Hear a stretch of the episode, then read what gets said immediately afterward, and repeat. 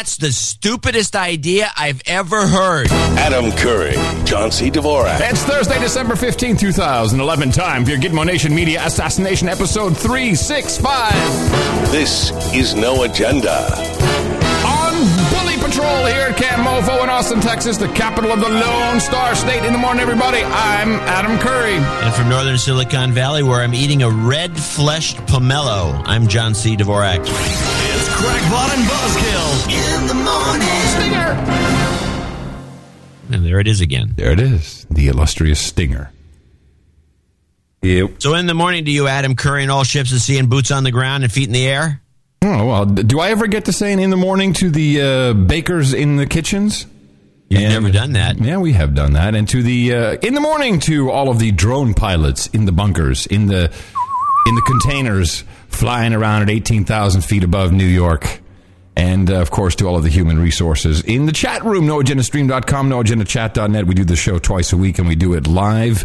Um, why do we do it live, actually? We do it because uh, it makes us feel uh, relevant. Because you like it. Yeah, exactly. And it's live to tape, which means there's no editing ever. You can dump it out, you know, before you bring it up.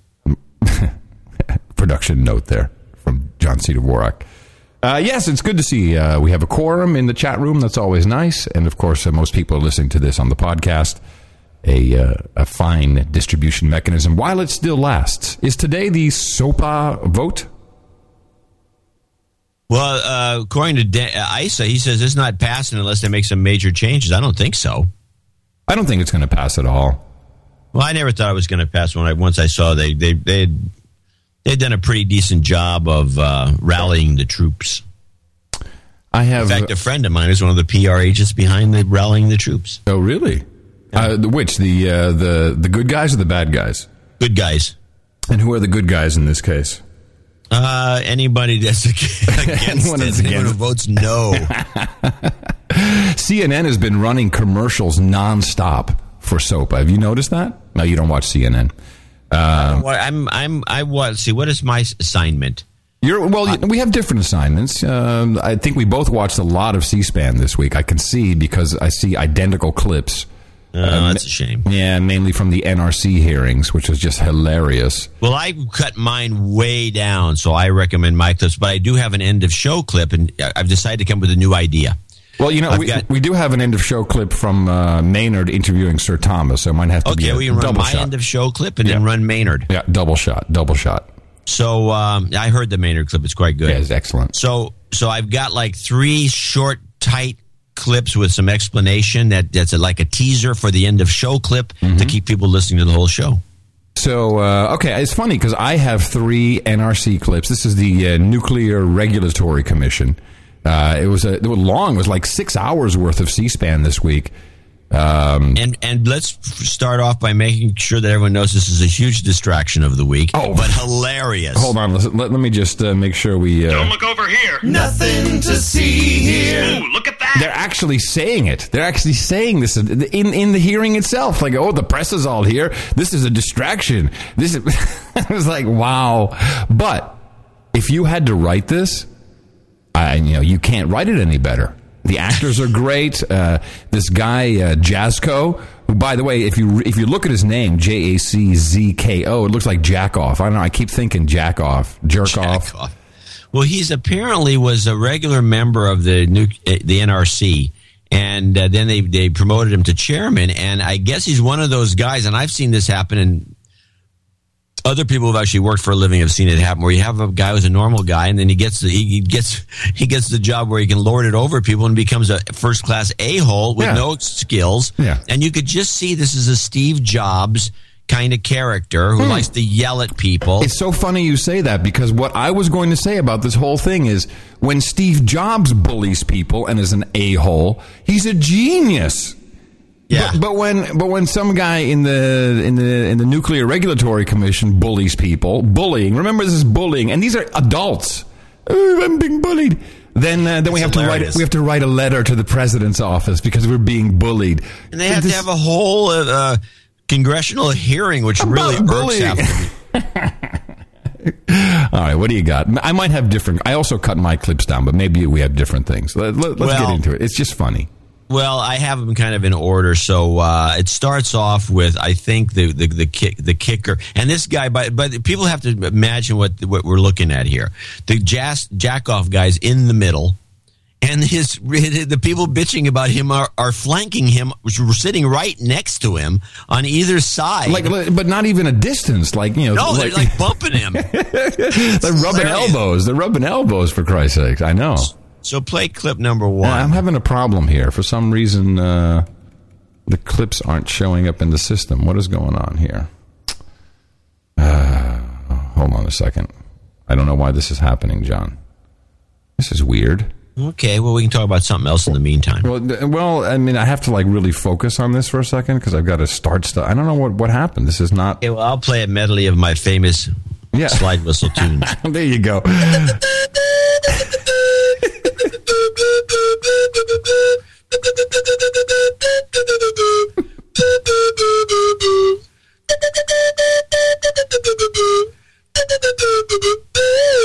Hold on, uh, hold on. Just it might might be here now. Let me just see. This is feedback. Yeah. Oh yeah.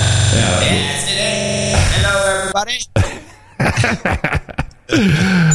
All right. If this doesn't work, then uh, oh, there we go. Hey, would you like me to play clip number one? Yeah. For each of the commissioners, do you believe that employees, professional staff of the uh, NRC, have experienced intimidation, hostile or offensive uh, conduct on behalf of the chair by the chairman?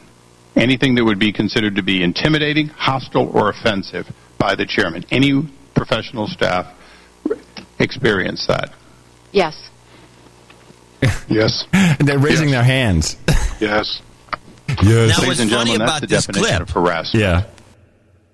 Yeah. What's funny about this clip is that the guy sitting there listening to this, he's got a really grim look on his face. But this is the clip they, that C-SPAN itself pulled as a teaser and ran it separately to get people to watch C-SPAN. I've never seen them do that before. Oh, d- dude, I'm seeing so much of this. If you go to cspan.org, I mean, they've completely redone the site. It's almost like they're ready to take advertising. I mean, they're really, they are, and, and by the way, wouldn't that be a surprise? They're really working it. No, I know they're, they're doing, they're, they're, some, I don't know if they got a new guy in at C-SPAN. Maybe we should check. But, uh, there's got to be a new guy because th- this is the old school broadcasting stuff that they're doing. I, I, I admire it because it does get you, you know, oh, this is interesting. yeah, Let me- of course it does. Let me tune into this boring hearing. it's like, yeah, and we're like lured, like, oh yes, I can't wait for this. This is wonderful. No, I know it's. Uh, I don't see anything. I don't see a. Uh, there, I don't see a new guy at C-SPAN, but someone is doing something new at uh, uh, Yeah. at C-SPAN. There is someone had a meeting. That's for sure. And anyway, so this hearing, this jackoff guy, he was uh, apparently harassing female employees, screaming at people. He was just a just a bad, you know, the classic bad manager. I guess he watched that Bad Manager new sitcom. He decided that's the way to do it. So now I got uh, some more uh, the short clip. This guy, some more, a little more action here at the NRC hearings too. Not to me. Um, so, as far as I know, I've had the ability to make decisions fully informed. Um, I have questions, I have doubts, I have concerns. uh, Commissioner Ostendorff. My concerns with respect to uh, the chairman's style have been primarily that his uh, interface with our NRC staff has been abrasive. He uses the term passionate. I would say it has prevented staff from feeling comfortable they can bring forth their best views and recommendations to the commission. From that standpoint, I think that's a grave concern. Have you lost confidence in his ability to lead? At this stage, I have, yes. And he's sitting right next to the guy. So you know, so again, uh, let's just set this up a little bit. So what happened is there's a, a, a an oversight committee hearing for hours about and and uh, the day before this hearing, the f- there's five commissioners, one of which is the chairman. This is the jackoff guy. And these four commissioners send a letter to uh, Chief of Staff Daley, so that's like the, the head guy at Obama's office. Well, not really, because of course it's Valerie Jarrett. And they say, "We're being bullied. This is not good. We're being bullied. He's very he's yelling at us. He has a temper. He's so angry." And you know- Apparently, four of the female staffers were in tears. By the way, Uh, that's uh, what they state. But of course, the guy um, denies. Did you hear the the denials? Do you have that clip? That's the that's the long clip I want for the end of the show. That's when Labrador. Oh no, no, I'm talking about Chaffetz. No, oh no, I don't have Chaffetz. You got that one. Oh, I got Chaffetz. It's uh, I got. I thought Labrador was funnier, which is the end of the show clip. It goes on for about three or four Oh yeah, minutes. no, no, no. This is not that long. But Chaffetz, if you listen to it, it sounds like it. Seriously, if you put the music behind it, I just want you to close your eyes and imagine the Jeopardy music. It is. it is just like Jeopardy. Listen to for this. holding this, uh, this meeting. Chairman it. Jaczko, um, you're undoubtedly aware of the uh, letter that was sent uh, to the White House to uh, the Chief of Staff dated October 13, 2011. There's five very serious charges in there. Number one, intimidating and bullying bullied senior career staff. True or false? Uh, I have not bullied and intimidated career staff. Uh, true or false? Ordered staff to withhold or modify policy information and recommendations intended to tran- for transmission to the Commission. Uh, there is one occasion in which I discussed with uh, a very senior uh, manager uh, a recommendation that he wanted to make uh, on an issue, and we So only one time in your, the history of your time there. uh, correct. And I have uh, Next record- one, uh, Next true or false? Attempted to intimidate the advisory committee on reacti- reactor safeguards. The legislative. Anyway, it goes on. True or false? False. Uh, true or false? Ignored the will of the majority. Of the, I mean, isn't that just like a Jeopardy question? True or false on the uh, National uh, the Nuclear Regulatory Commission? True or false? And talk about who's bullying who here. Oh, really? So I have the uh, Osterhoff who actually mentions the bullying. What is Okay, this well, you about? got that. Let me pl- let play my. I have a real short. The NRC hearings Yeah. number three, and then you we can save the Labrador, which I think personally would thought was- no, we, it was can, good. we can argue about what was the best, but I like Labrador as the best because he's the one I that agree. uh, Yeah, he was good. He was good. All right, this is um, what's in this clip. I don't know. If he also controls his temper a Oh, little yeah. bit, he can continue to lead the commission. Yes. Uh, Chairman, there was a, an apology issued. I don't know whether you drafted it or the White House drafted it. Who drafted your apology? Uh, I prepared a letter that uh, I sent to Mr. Daley. I'm not sure if that's the letter you're referring to. Have you apologized more than once? Uh, I have indicated to uh, to Mr. Daley in, in that letter that I was sorry for the distraction that this has caused. Is that the only thing you're sorry for? Is the distraction? Do you admit any of the conduct that's been alleged this morning? If uh, again, many of these uh, uh, accusations uh, I'm hearing for the first time. Uh, Well, that, that, that doesn't impact whether they're true or not. The fact that you haven't heard them yet doesn't mean they're not Here it true. My question is simple. Are they true? uh, I don't believe that they are true. Uh, what does that mean? I don't believe that they are true. Oh, I think you missed the best part. I have the follow on to this. Listen to this. Get it. uh, again, many of these uh, uh, accusations uh, I'm hearing for the first time. Uh, Well, today. that, that, that doesn't impact whether they're true or not. The fact that you haven't heard them yet doesn't mean they're not true. My question is simple. Are they true? Uh, I don't believe that they are true. Uh, what does that mean? I don't believe that they are true. Now, have you for been verbally abusive to female staff? no, I have not. Have you withheld information from your fellow commissioners? I have not. Have you asked anyone, are they on your team? Uh, I have never said something like that. Chairman, l- let me tell you what it looks like from my vantage point, which my background's not in nuclear science. Uh, when you have four eyewitnesses that testify to something under oath, you know what they call the defendant after that? An inmate. I thought that yeah, was you the know, best I heard that part of it. I, I didn't know if it, I mean I could have clipped that too. I thought it was a good line. I thought that but was then the best line. Kucinich jumped all over him after that for delivering that line because this guy's not under indictment and going to go to jail. So that, But that it was, doesn't matter. It was a good line, but It it, was- wasn't. Come it was a on. bit much. That guy, I think he I- hurt his cause by delivering I was, line. I was, I was just applauding the script writers. I'm like, Yeah, oh, good line, good line. I like it, good one. And by the way, uh, John, so we'll uh, a reminder. So we'll have the uh, the longer, even better clip at the end of the show, just before uh, Maynard's interview with Sir Thomas. Um, Which is a great interview, by the way. yes, President Obama is recycling his jokes. Oh no. Oh yeah, oh yeah. So here's uh, you know he welcomed the troops home for Christmas, home for the holidays, which uh, we knew would happen. Unfortunately, uh, no one. Uh, I thought Justin Bieber would do the "Home for the Holidays" remix. He did sing um, "Home for Christmas" at the uh, the Christmas caroling session with the president. So I guess I was wrong, unless someone all of a sudden pops up with the with a single. I thought that was going to be a big hit. We should, you know, we're stupid. We should have re-released it. We should have bought up the rights. Home for the holidays. So he's talking to the troops, and of course, Michelle Obama goes first, and uh, then he gets on stage. Hello, everybody. Hello, everybody. Hello, everybody. Hello. Hello, Fort Bragg. Fort Bragg. All the way. All the way. Now, I'm sure you realize why I don't like following Michelle Obama. Obama. I'm just saying.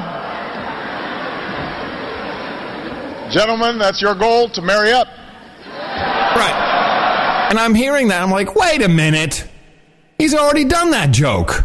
And here it is from October 27th. Oh, Joint Base Langley Eustis.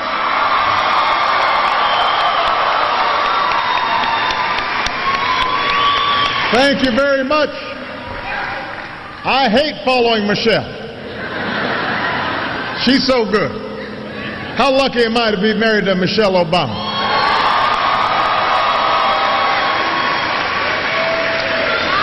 See, for, for you men out there who are not yet married, let me explain. The whole goal is to marry up.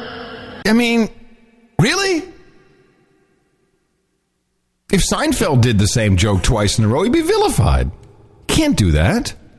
Well, not if it's being taped. No, and it's it's almost identical. Uh, I hate following yeah, Michelle no, he only Obama. just a couple different. li- Uh, Gotta uh, word- marry the wordage is a little bit. Someone it's the same must- joke. It's yeah. the exact same joke. Someone must have quit. yeah, as joke writer. What are we going to do? Let's use the jokes. Who's going to notice? What idiots are going to do? What, No what one's watching this stuff. would notice this? No one will know. exactly. Only a couple of maniacs out of their basement would ever figure this out. Literally belligerents in their basement. No one's going to notice. Yeah. Well, we noticed. I'm just, I was disappointed. You know, I watched C SPAN. I want original material. Or put a date stamp on it that says this originally aired. You know? Telling you it's the best television on TV. Besides the X Factor. I have to say, I got kind of sucked into the X Factor. Well, I think before we go on that, we maybe should thank our executive producers for uh, today's show, so we can get that out of the way. Alrighty.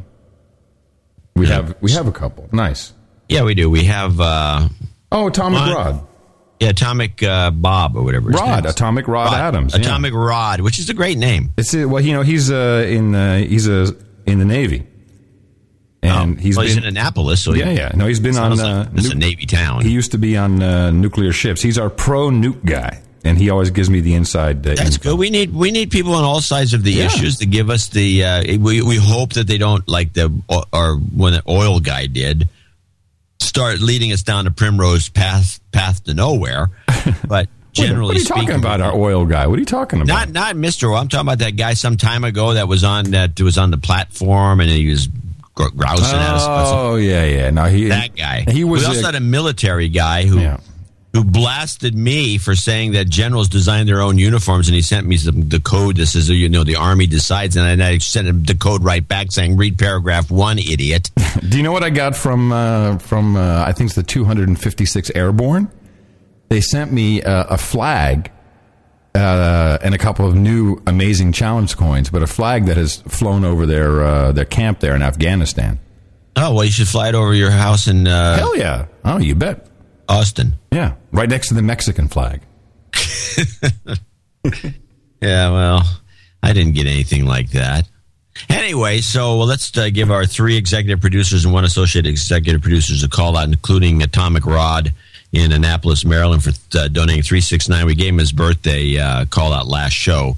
Your mainstream media deconstruction has inspired my petroleum pusher deconstruction efforts on Atomic Insights at atomicinsights.com. For nearly five decades, people have been taught to fear nuclear energy by people who make hundreds of billions of dollars by selling competitive hydrocarbons. I'm asking for karma as I continue my second year of working on a team producing small modular reactor designs. I'm hoping the open warfare among commissioners in the NRC is resolved by demoting the chairman whose management competence has been denounced in a letter to the White House signed by the other commissioners. Yeah, he's, he's hopping on that bullying train, obviously. All right, Atomic Rod, good job. You've got karma. Lovely. No, he's, saw- he's been telling me a lot about these small modular ones, and uh, you know you could throw one in your backyard and uh, and run your, your entire neighborhood on it for uh, forever. I'm in. Yeah, me too. So uh, 365 bucks. Uh, a couple of 365 show c- uh, commemorative uh, executive producers Gavin Williams and Seven Oaks Kent. Longtime listener, longtime freeloader. It's time to pay my dues.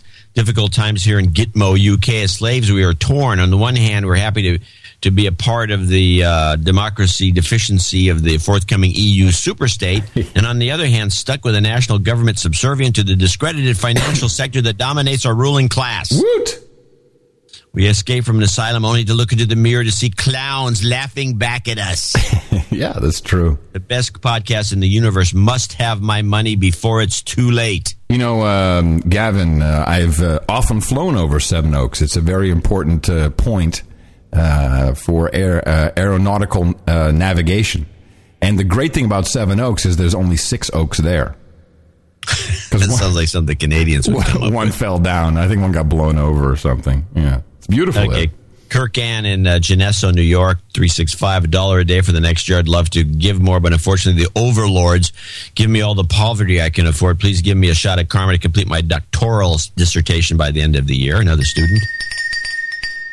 You've got karma. You know, I'm just noticing that we missed a tremendous opportunity because, of course, we were we were you know too busy listening to the president's repeat of jokes. The opportunity, of course, was to donate a dollar a day a year in advance, 365. This is episode 365. Hey, we got another two, uh, two weeks for that to happen. This is true. This is true. Carl uh, Schmiemek or Shymek, one of the two, Trago, Wisconsin, two hundred dollars and one cent. Adam, welcome to Austin. I Thank guess he must have moved there too. Mhm. Yeah, he's moved there, but his, his old PayPal address is in Wisconsin. He came in from Wisconsin. I'm sure you enjoy the unrelenting drought and 110 degree days this summer. Hell yeah!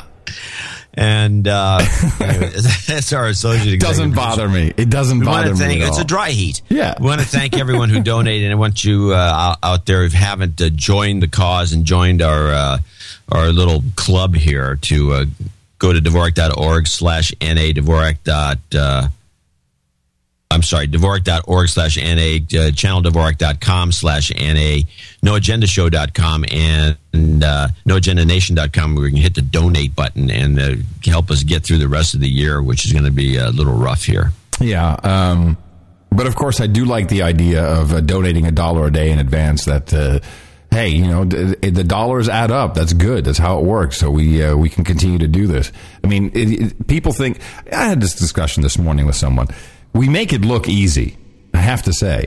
We make it look easy, but there's a lot that goes on in between these shows. I mean, I I'm done with the show. I'm immediately looking at okay, what's going on now? I mean, you have to be constantly aware. I'm in the car. I'm on my phone. I mean, I don't know if you do this, but I'm always, you know, it's always switching between channels, multiple monitors, you know, with C-SPAN 1 and 2 streaming on the computer, always watching what's happening, turning up volumes. You know, it's impossible to live with me.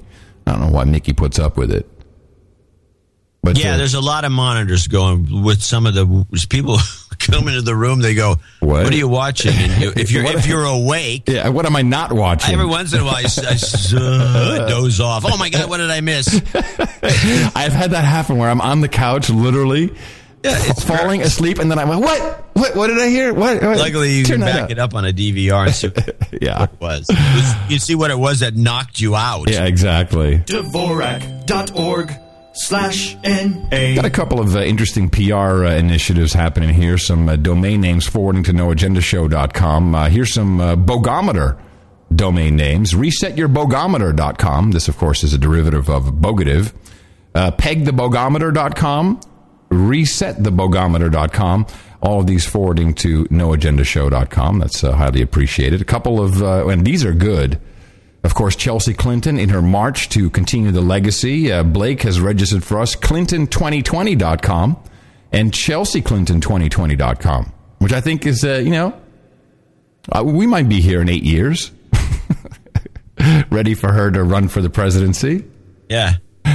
She'll be clunking around just like her mom. We have uh, a new one, clippity clopping. It's not it's not clunking. It's clippity clopping. WatchTVForMe.com, which is exactly what we do. And then uh, got an email. I'm not even sure who this is from. I'm drunk, but my understanding is that is this is encouraged. One of the awesome apps guys should make an app for newsstand on iOS devices. There's practically nothing in there besides the New York Times, Guitar World, and something like effing.net today or whatever. A no agenda newsstand app that pulls from the show notes or something would probably be popular just because it's not about .net. F.net, and I can't play the guitar. Show's awesome. I'm drunk. Cool. he didn't send any money, but at, at hey, least buddy, you may- you're kind of missing the point. but at least he's doing something. He's on the right track. Everybody else out there, drunk or not, you can always go out and propagate the formula. Our formula is this: we go out, we hit people in the mouth.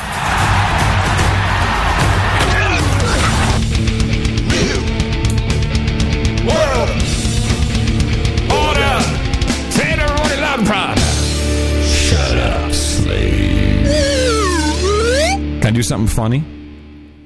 This is something, something really funny, little pre-production stuff I did. It wasn't. I mean, don't get too excited now. So uh, you know, I'm still following this whole pedo bear Penn State thing. What? Pre-production. yeah, he said pre pre-production. Um, so I'm following the whole pedo bear Penn State thing because you know I'm trying to, and uh, it really is astounding what is going on. And of course, the, our media is completely useless, completely useless. Um, and I picked up so the uh, Sandusky's lawyer held a press conference, and uh, the guy's actually pretty good. You know, I guess Sandusky uh, said, you know, I don't want to, I waive my right to uh, preliminary hearing. So of course now we won't get any of the evidence. Yeah, the guy's pretty TV. good because it looks like he's trying to set up a mistrial with Yeah. all the craziness he's doing. Right.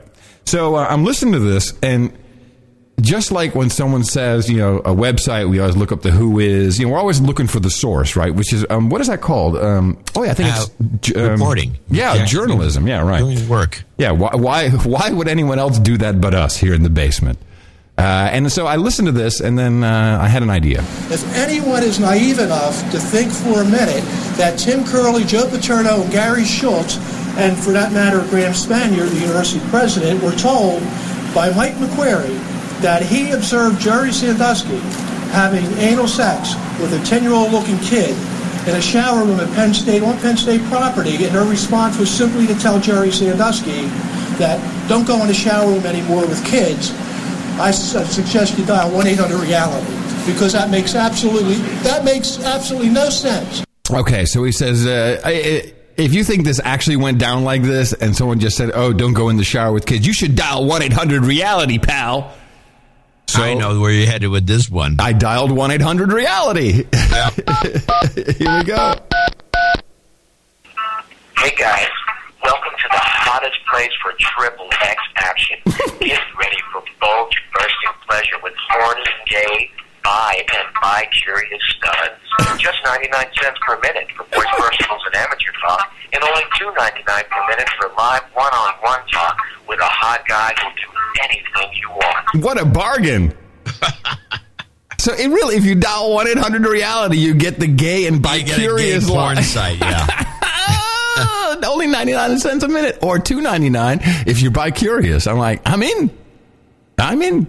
So how how So late- did you, did you, what do you mean you're in? Did you did you pay the two ninety nine? Mm, I'm considering it. Yeah, So, sure. hey, there's hot guys, triple Yeah, X talk- action. talk's cheap for you. Talk is cheap.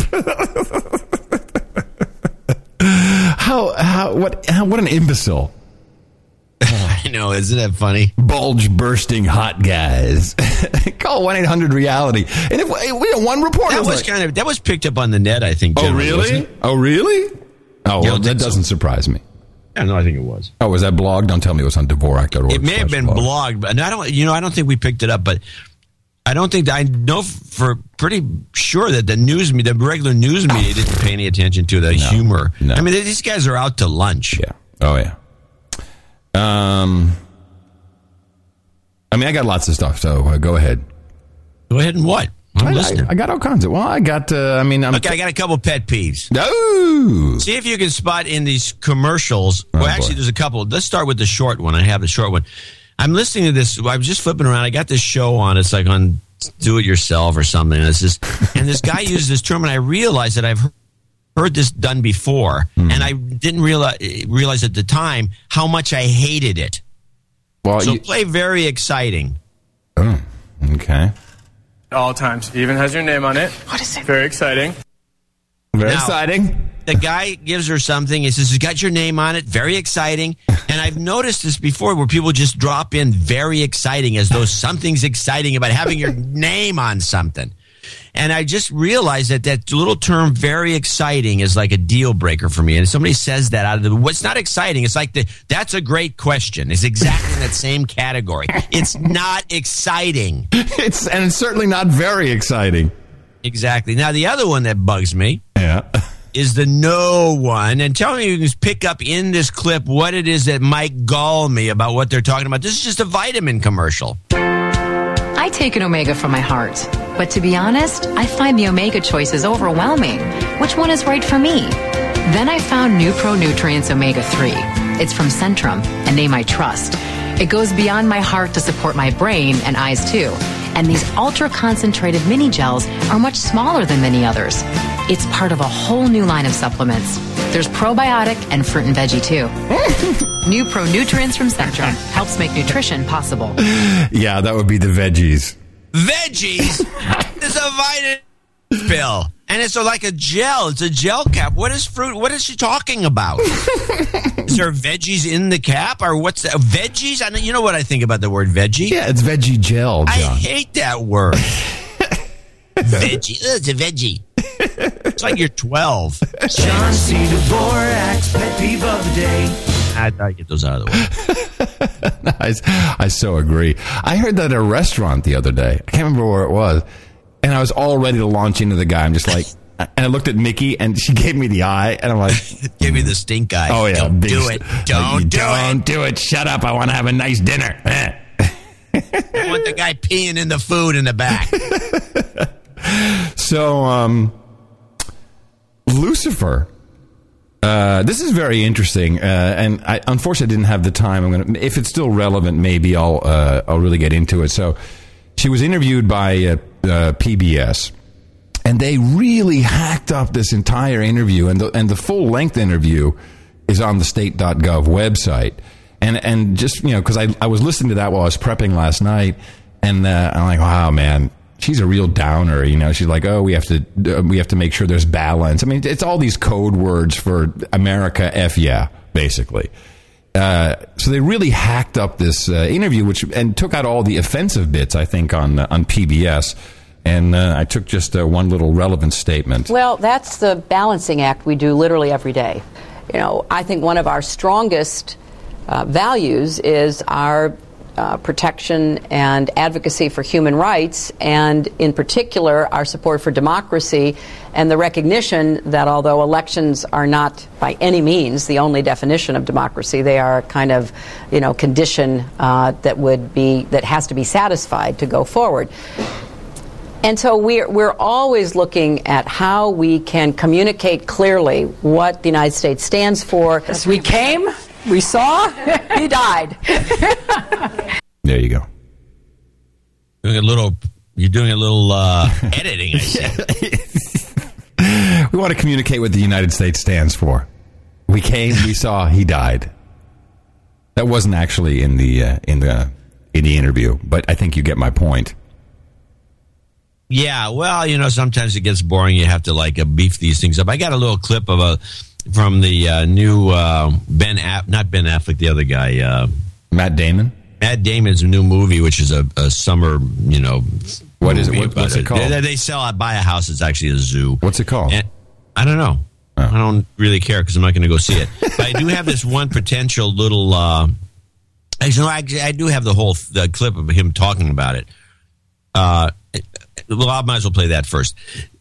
This is an example of apparently Damon went out and said that you know Disney movies suck or something. He, he did something. They had to that Matt Lauer on the Today Show had to help him get dig himself out of a hole Oh, because he okay. figured, oh my God, you know, we'll never work for Disney again. I might never get another acting job. Right. And so you can see the nervousness uh, in this clip, and I and play play worried about Disney. so it's the cutest kids you've ever seen, and uh, the, the you know the most beautiful animals, and uh, that's it. So if we, if if, uh, if it goes horribly pear shaped for us, we'll have learned our lesson. Is it true that when you first started talking about this, doing this movie, you said, and I don't want this to sound derogatory, you said, I don't want it to turn out like a Disney version of this film. Nothing wrong with Disney movies. No, no, I no, I mean, no, of course, nothing at all. But but I'm, I, what, yeah, the over saccharine uh, version. Uh, you don't want things too simple and easy. Yeah, yeah, uh, or kind of cheesy, uh, you know. So which is to say, more of like the kind of. Uh, uh, t- you know, TV movie version, you know, uh, uh, uh, you know, version of the thing. Uh, uh, uh, uh, pussy. Big pussy. falling apart Well, there. of course, he knows what side his bed- bread is buttered on. He don't want to give that up. So there's a little mini clip that I pulled that I think we can use as either an evergreen or I'm going to start tacking it onto the end of clips, which is they, they there's a scene from the movie where the guy tells Matt Damon that this house that he bought is actually a zoo. And this little girl that's like, I don't know, she's like 10 or something, goes yay. And it's just a really good yay. And I wanted to play it. Oh, okay. Yay! okay.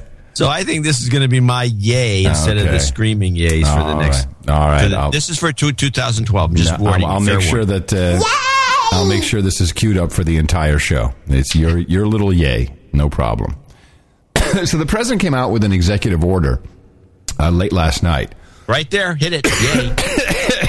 Uh, an executive order Yay! late last night, and um, it's uh, 2011 amendments to the Manual for Courts Martial. And we get the, uh, the authority vested in me as president of the Constitution, of the laws, blah, blah, including chapter blah, blah, blah, in order to prescribe amendments to the Manual for Courts Martial, United States, prescribed by Executive Order 12473, which is uh, the uh, initial uh, court martial manual from 1984.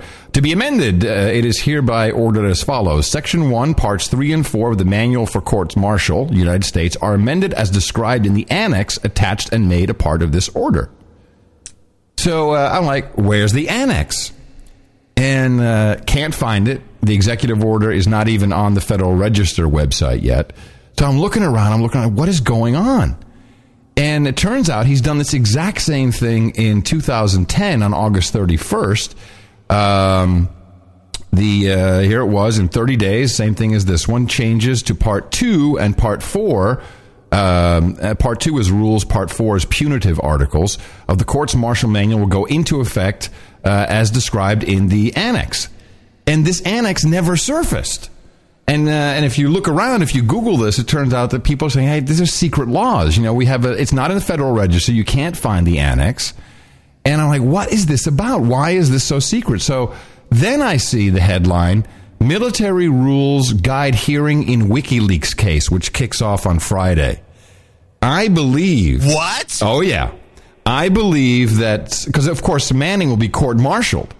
Something has been changed Specifically related to Manning. Specifically related to his case, yes. This is like typical ex post facto. In other words, you arrest a guy, you got really, maybe you got nothing on him, and so you say, well, uh, let's change the rules to to affect him, which is a, which, by the way, is against the Constitution. It's illegal to do this. It's called an ex post facto law, and but they're going to do it anyway, and you can kind of get away with it if the rules are secret. Yeah.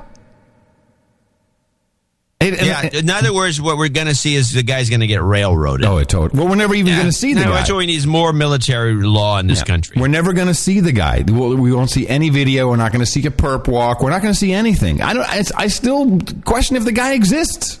Yeah, well, I have that. Uh, I mean, we've that- had we've had still that up there. We've had that theory for a long time. But, uh, there- but there would be no point in changing the military court martial handbook if that was the case. And uh, and so part four we know is punitive. Part three is um uh, what constitutes a court martial. And it's a very you know the the the entire uh, manual for court martial is a long long document.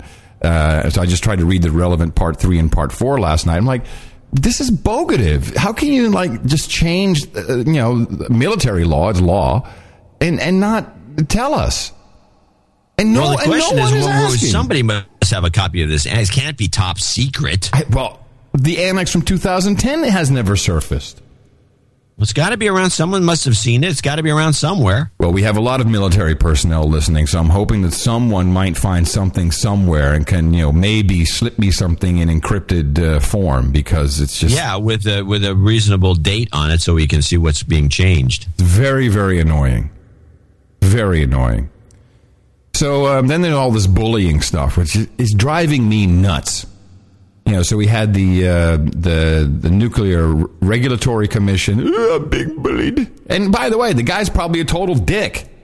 I mean, I'm sure he is. I'm sure he's. Oh, Pushing, he looks like a dick. Yeah, he's, he, his his head looks like a dick head. And when we hear the thing at the end, you I think, which I still think is the funniest clip, which is Labrador from Idaho going after him. It's just too funny. To, it's just hilarious. It's great entertainment. So you know, but but here's here's people who are high, guy. uh, One of the guys ran an entire division within the Navy, and he can't stand up to this douche. I mean, what are we what are we teaching? So now Facebook uh, has opened up. Uh, what you'll see soon is you know where you can flag something is like terrorist content. Now, Oh, yeah. now you Yeah, can- great. Now, now you can flag someone if you think their posts are suicidal, and then Facebook will reach out to you. I just do that for everyone. Half the posts seem I'm telling suicidal you, to me. I still have a Facebook account. I'm going to be flagging everybody is suicidal. I'm just going to be flagging suicidal, away. man. Hey, He's man. bringing me down. I'm just going to be flagging everyone as a suicidal poster. So you know, this is all part of this bullying thing. And then, um, you know, just report after report, and now it's like bullying in the workplace again. When Steve Jobs bullies people around, he's a genius. Oh, he's the Albert Einstein of our era. He's fantastic. But everyone else, "Ugh, I'm being so bullied. Heard about Here's my pet peeve. bullying when it comes to children, whether it be on the playground or on the internet. But what about adult bullies? Adult bullies in the workplace. And if you work with one, what can you do about it? Kimberly Shoot Gill him. exactly. Get the judge. Talked with some experts. Kimberly. Ken, as you said, many of us have had a bully for a boss or coworker at one point or another in our careers. Yeah, that's what it is. That's what's called a job. Yeah, it's called a job. You get bullied. Hello. They mess with you, they insult you, humiliate you, and nitpick just about everything you do. Because maybe you suck. You got to be or maybe the guy's a dick. Yeah, hey, it's you get, possible. uh, while you're playing this, cue up the old noodle boy. Uh, dude, uh, I already have it ready. Uh, It's such a problem in the workplace that the stress of it all can lead to health problems. This is the next thing. This is the next one. Stress from bullying leads to health problems. Watch this. You, can just see it coming. And it even forces some people to quit. Oh, that, sometimes you bully people to get them to quit. You know, let's get this guy out of here. He's a douche. He's no good. Just bully him. It was a two-year nightmare. A nightmare is how this person who wishes to remain anonymous describes the strain of working in an environment where he was constantly bullied by his supervisors. He says the abuse gave him anxiety attacks and high blood pressure. No, so we can get you Lipitor, and we can get you. Uh, what can we get you for? Um, uh, what's that? stuff? Ambien? Ambien. Yeah, get you all kinds of groovy stuff. Don't worry, it's health concerns. This is a, this is a big setup. My supervisor was always interested. The guy's like blacked out, and, and the voice is vocoded down. Oh, please. Yeah, he doesn't It's want like to. he's a government informant against the mob. He doesn't want to be bullied even more. Winning the argument, and it did not matter who she was hurting in the process. He claims that while on the job, he was belittled, yelled at, and made the focus of gossip, all while watching his coworkers, who he says were less educated and less qualified, be treated better. When he reported what was happening, My bosses basically looked the other way. Workplace bullying can take a number of forms, from needlessly harsh criticism to being falsely accused of a mistake. What is needlessly harsh criticism? My goodness. I mean, I've been a bully all my life, apparently. I would say I, I like directness, like, hey, that really sucks. Is that needlessly harsh? Do we have to sugarcoat everything because otherwise you're going to cry? We're not China. Thank well. now in China, we you know I remember. Uh, I mean, I've been there to lecture people about how about journalistic practices in the United States compared to China. And in China, you can't really be critical. You had because everything is save face, so you can't really say anything like this product stinks. Yeah. You can't say that; it's impossible. Only if you're Steve Jobs and you're a genius are you allowed to say that. Well, This- Steve Jobs is the exception to the rule. No, no, this is the hip, this is the hypocrisy of it all. This is Well, the that- hypocrisy. Uh, among other things, I mean, Steve Ballmer shouts at people. Bill Gates is notorious for oh, going up to people. Well, here's a couple of Gates ones. Gates would go up to people, and people buy, when Microsoft would buy a company, they'd always he'd get these stories.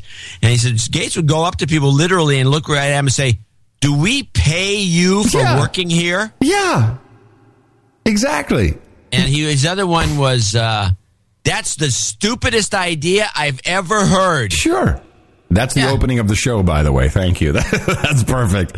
No, but th- this is what it is. I mean, it, this and leaders and companies have to be this way sometimes. You know, you may not like it. Well, then There's, there's different styles of management. Yeah, yeah, and the fact, and, the thing is, is that if you're working for one of these guys and you don't like it, the, apparently at Apple, a lot of these people. l- And I, I think it's the case with a lot of technical people, especially coders.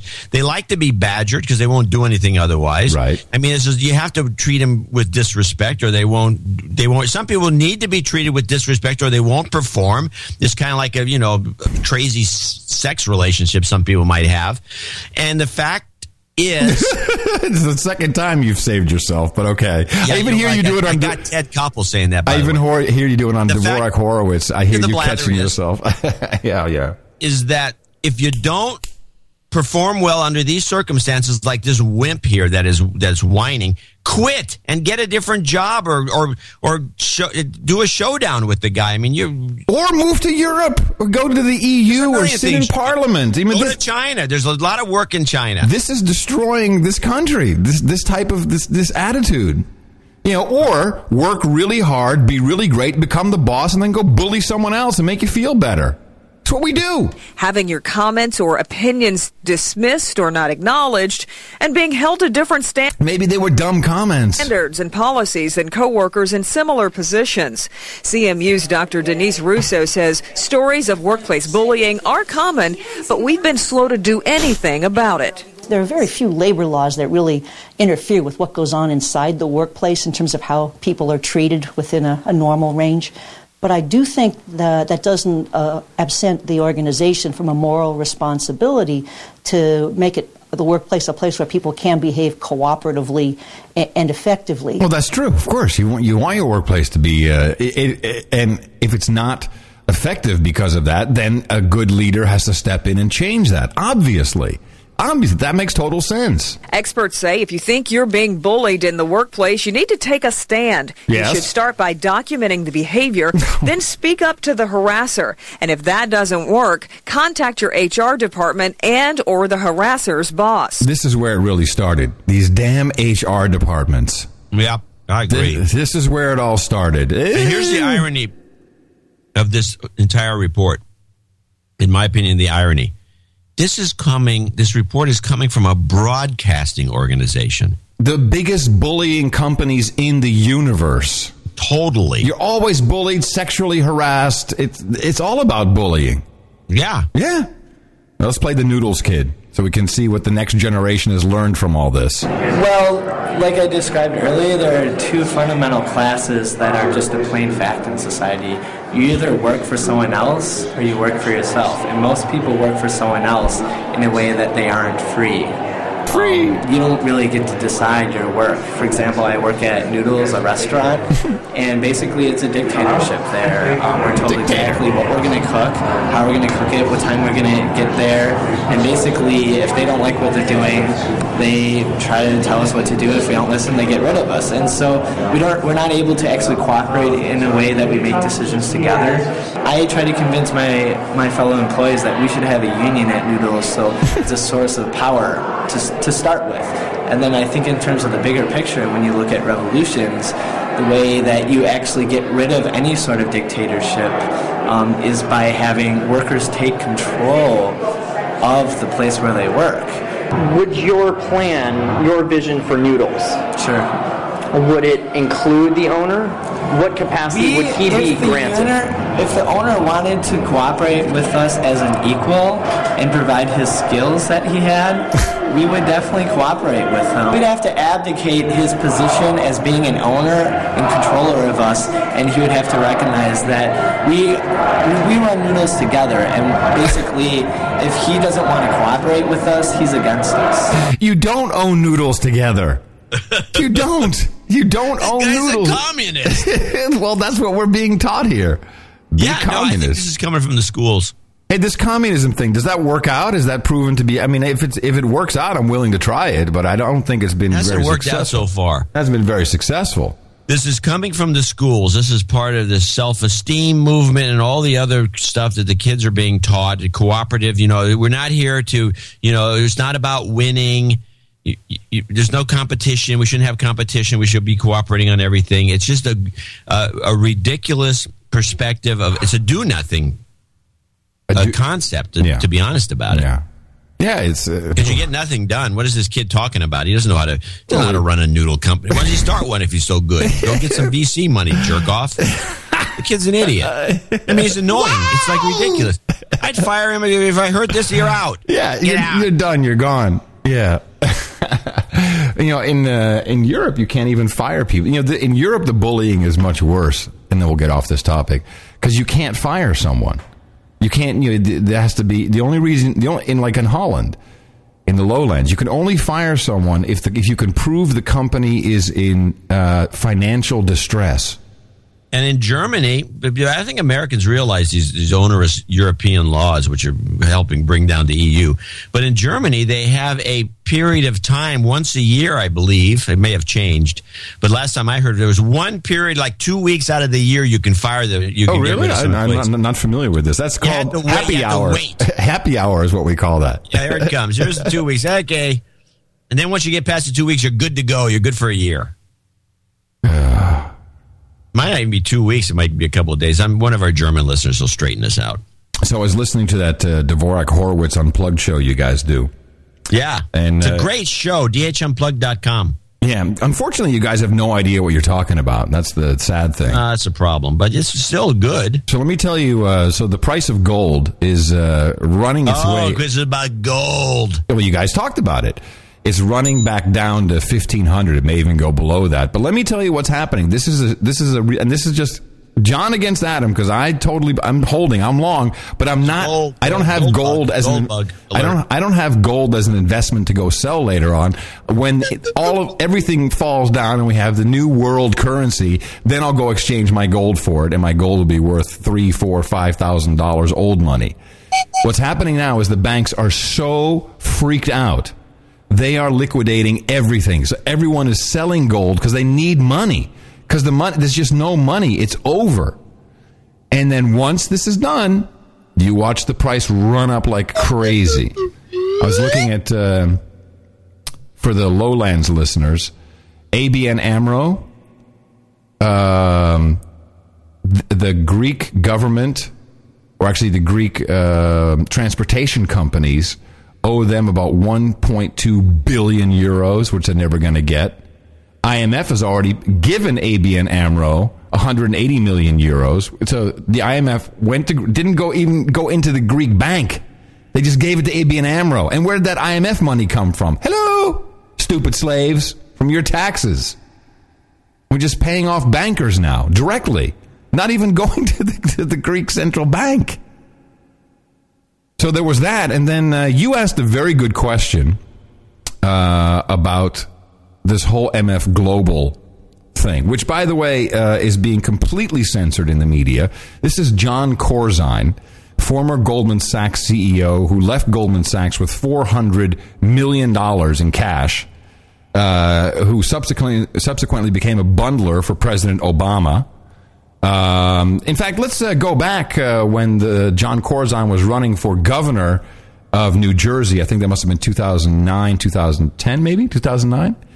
Uh, here is consult the book of knowledge. Why don't you do that? Here is President Obama talking about John Corzine, the man who, uh, as CEO of MF Global, is directly responsible for over a billion dollars of his clients' money gone missing, and Uh, just missing. And and, and And my question is, why is this man smiling? Have you seen him? well, because so he's got a shitty he grin on his face. he face. doesn't give a crap because he's not going to go to. They're not. Even C-SPAN is pulling this off. C-SPAN is interrupting their programming. On- It's on C-SPAN three, which most people don't have. The hearing. It's a it's a, it's a Senate hearing, and they just they just like oh we're going to go to something else now, something else. You know I don't know eh, something much more important. So here's President Obama uh, endorsing John Corzine for governor. past four years, you've had an honorable man at the helm in this state. Honorable. During one of the most difficult periods in its history. Woo! Woot! Now listen how crazy Obama gets about this guy because he is the head of the Goldman Sachs empire. He is he is the money man. He's he's he is he is the actual guy whose ass Obama has to lick. You've had a leader who's put the interests of hardworking New Jersey families ahead of the special interest. Uh-huh. He was one of the best colleagues I had in Oh. the Senate, but he's also one of the best partners I have in the White House. Oh, you mean the thief is a good partner? Great. We work together. We work together. To steal. When, when, we were putting together the Recovery Act, we worked together to figure out how can we put people back to work as quickly as possible. And steal. One of the things you've got in John Corzine is somebody who tells it to you straight. And steal. Your voice Listen will to this. get John Corzine Listen. four more years He's freaking as out. governor of New Jersey. He's and he and I will partner Listen. with you to make sure that every child gets a good education, everybody has health care, Listen, he- his voice is cracking. He's out of control. Everybody has a job that pays a living wage. That's what we're fighting for. I need you to work, so I'm going to ask you, Camden, are you fired up? Ready to go? Fired up? Ready to go? Fired up? Oh, Ready to go? Let's get to work. Thank you, everybody. God bless. he's totally freaking out. I need you to, do this because he's my overlord. I need you to do this. Wow! I need you to do this. So that's John Corzine, very important man to the president. Now, John, could you just briefly explain what is the controversy here with MF Global? What is the problem? Well, the problem is the major is the it's the biggest the biggest blunt or not blunder, but the most criminal thing you can do when you're running any of these investment companies. You have your working funds and you have customer funds. And the customer funds, uh, so in other words, so if you're like, for example, Lehman Brothers, and you go out of business, your customer funds sit there and they get re- given back to the customers because they're investing using you as just a vehicle. And so you take their money and invest it in some companies and, and they now own that stock. Sometimes you have the street ownership or whatever. But the, but the thing is that you have your money safe and the company goes broke, you get your money back. You, you cannot by law under any circumstances. And by the way, where's Sarbanes Oxley and all of Yeah, stay with me. That's what I'm going to answer for you. Stay with me. So uh, you cannot start mixing or intermingling customer money with your personal, you know, your corporate money that you're investing or the profits or whatever you're doing. It's not one big pot of money. It's like you have customer money that if something bad happens to the company, the customers get their money back, and you're broke. Now, it can, it can be held uh, in collateral, for instance. You know, it, you may not be able to get it back immediately if you're a customer, but the money is going to be there and you can see it and you know where it is, right?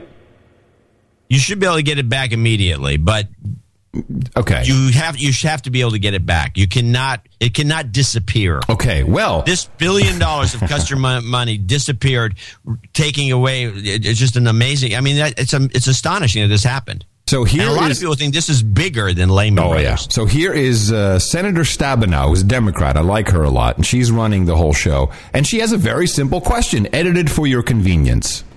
I mean, how do you, how do you answer that? Where is the money from funds that were supposed to be kept separate? Customer money. Mr. Steenkamp is CFO. Where's the money? Senator, unfortunately, I do not know where the, the money is. Well, Mr. Corzine, where's the money? Senator, um, enormous numbers of transactions were taking place in those very final days. Tried to put that in my statement about uh, the 38,000 customers, the many countries, uh, and those need to be parsed through uh, to uh, arrive at an answer. Abelow, for you as well, where is the money? We're looking at the top three people of the company who are responsible for the overall internal controls of, of this company. And so, Mr. Abelow, Yeah. Where's the money? Senator, as I said in my statement, I, I do not know where the money is. so here's the top three guys in the company. I I don't know where the money is. I I mean, it's like you got caught with where are the cookies in the cookie jar. I don't know where they went. A- And you're right. And Corzine is just smiling. He's all like contrite. There's the CFO. There's the CEO. The COO. I don't know where the money is. It's so many transactions. Well, let's talk about those transactions. Listen to Corzine waffle. Senator, as I said in my opening remarks, uh, I never directed uh, anyone at MF Global to misuse uh, customer funds. Now, that is a very shaky statement. Uh, words matter in this case. I never directed anyone to misuse funds. Well, you could have told them to steal the funds, and then you wouldn't be lying technically under oath. I never intended to. Never intended to, but I might have done it. Uh, and as far as I'm concerned, I never gave instructions that anybody could misconstrue. As far as I'm concerned, as far as I'm concerned, I never gave instructions that anyone could misconstrue.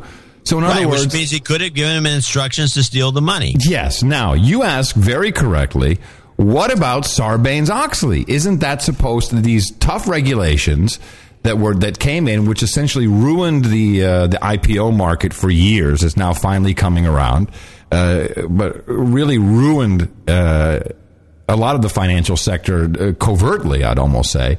So, what about these Sarbanes Oxley? By the way, John Corzine, co-author of Sarbanes Oxley. Did you know that? Mm, you got me. Co-author. He wrote the rules. If you write the rules, maybe you know how to get around them. Uh, first, Mr. Corzine and Mr. Steenkamp, um, on May 20th, 2011, you both signed certificates required by Sarbanes-Oxley legislation assuring that MF Global's internal controls were over financial reporting were accurate. And I have copies of that. And I'm wondering, given what you know today and the 1.2 billion dollars potentially in customer funds that are missing, would you sign this document again, Mr. Corzine? So very interesting here. Apparently, Sarbanes Oxley, all it requires is for you to just say, "Yeah, it looks good." I mean, that's what it is. He- he- all they have to do is sign a statement that says, "Yeah, no, everything looks good. You know, the controls look good. I, I guess, I guess we're all good to go." Is that all it requires? Is that what the big hoopla was about, or is that how you get to interpret the law if you're the co-author of it? Thief, thief. Now, listen to his answer. Senator, um, given what we know today, you wouldn't sign that document because you would not have had the assurances of uh, the people, the systems, uh, the, procedures verified by all of those that were responsible for uh, internal confirmation uh, that the data was accurate. And clearly, um, as has been repeated, there is certainly some amount, uh, 1.2 or 600 million different numbers of um, uh, of dollars that are unreconciled with regard to segregation accounts. The guy is is a thief. Well, somebody's a thief. There's a billion dollars missing. But this doesn't go missing. But it doesn't seem like anyone really cares. No one, I mean, so this could easily happen to your 401k account. It could happen anyway. And I think it's going to. I think this is, this may be happening all over the place. Yeah, if if if if uh, sovereign nations are not afraid to dip into your pensions, why wouldn't a bank say, "Oh, look, look, there's a billion dollars over there. What is that bill we have to pay? A billion dollars. Oh, and I just use that for a little while. Don't worry, I'll put it back. No one will know." Yeah, that's the thinking. That's why you're not supposed to mix these funds because that temptation is too, you know, you get, you know, you little, you want to balance your books a little bit. Let's take some of the customer money, even though it's somebody else's money, and I'm borrowing it from them without asking. and I'm going to use. Oh, I lost it. Oh, now what am I going to do? Well, let me just borrow some more of that customer money. Who's going to know? Because I can't make the same mistake twice. Never going to happen. I'm too good at this because I'm an expert. Let's take a bunch of money. We'll double it. Let's put it in some crazy. Oh no, we lost more money. I mean, there's no money left by the time because these guys are obviously boneheads. He's not just an expert, he's the president's bestest buddy. So he's got nothing to worry about. Nothing's going to happen. Well, I hope you burn in hell, Corzine.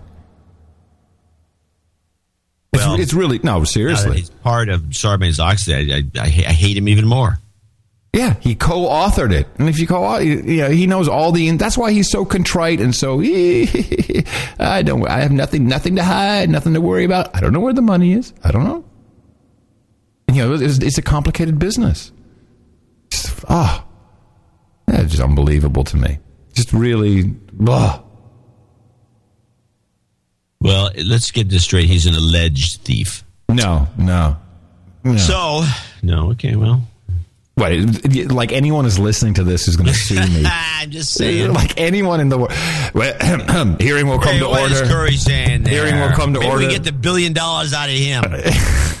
Come on, come and get it, bitches. so the uh, he's got gold. Back, yeah, right. It's abhorrent, I tell you. So uh, we have uh, we we're staying on the EU's topic of conversation. Yeah, good idea. I have a Farage clip, by the way. There's another. Well, I have a short piece of a Farage clip, but you probably have the long one. But I was watching uh, CCTV, whatever it is, this Chinese news network.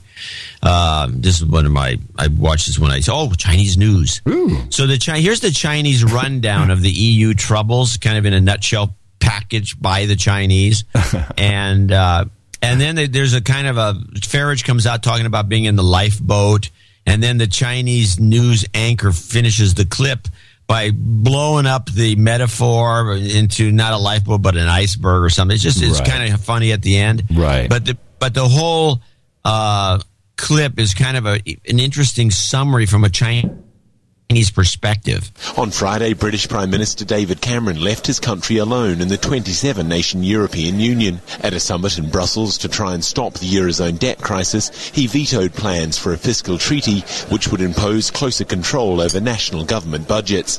The plan is going ahead regardless. European Council President Herman Van Rompuy says the pact to enforce greater fiscal This guy's uh, uh, Chinese accent is incredible. discipline will be finalized in March. Following consultations with national parliaments, hmm. we should know the number of participating states. I'm optimistic because I know that it is going to be very close to 27. In fact, 26 leaders indicated their interest in these efforts. Yeah. They recognize the euro is a common good. On Monday, David Cameron defended his decision. Britain's anti-European UKIP party has a seat in the European Parliament, and its outspoken leader, Nigel Farage, went a step further. Well, you've decided to head off on the Titanic towards economic and democratic disaster, and we're now in a lifeboat. The new fiscal pact will be extremely demanding for some countries. It'll require national budgets to be balanced, with annual deficits limited to 0.5% of GDP. It's hoped the first draft of the new fiscal treaty could be ready by next week. The European Union aims to have it in place by June. Yeah. Well, it makes you wonder whether Europe's the Titanic and Britain the iceberg, or the other way around. yeah, so that that's the the essence of the of the Nigel Farage clip. That's the essence of it. It's kind of funny because he gets a blue card, blue card, blue card from you know, and those a a hole blue card? That means you can uh, intervene uh, and ask a question, and then. Uh, but all these like Schulz and all, they're like they're laughing like maniacs, like I hyenas. know. I, I, every time I watch the uh, European Union, whatever it is, what is that? The what is that Parliament body that he's in? Is Euro- it the Euro Parliament, Parliament, or yeah. the, whatever the Tower whatever Babel. it is? Yeah. It's like they they they have the camera on Farage moaning about something, and then they show all these other guys, his stooges from all these other countries, laughing. Oh, the guy's an idiot. Yeah. Yeah, like it's so, and uh, even uh, when uh, the the the chairman, whatever his name is, the white haired guy. Paul. No, no, no, no. Who? Uh, I forget the guy's name. When he when he calls on Nigel Farage, is always like it's uh, time time for the Time joke for of the, the day. clown. Yeah, that's right. Bring 'em on, everyone. Everyone's sitting down because we're gonna have a little joke Get your here. recorders ready. Yeah, this will be on. This will be on YouTube. You know it will. It's great. Here we go. Make sure your makeup's ready. So um, uh, there was another. Uh, The distraction of the week on no agenda.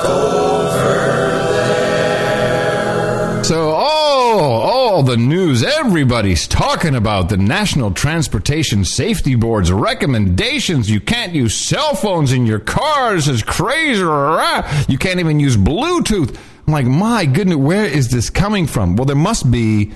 I think this is completely um, a commercial for uh, Ford and their Sync product because that's uh, that's the one that's highlighted the most. OnStar, of course, is the bigger company uh, that has uh, everything integrated. Because what they're saying, and I actually, uh, you know, unlike uh, those people that uh, what are they called? Oh yeah, journalists. I actually went to the recommendations to look it up.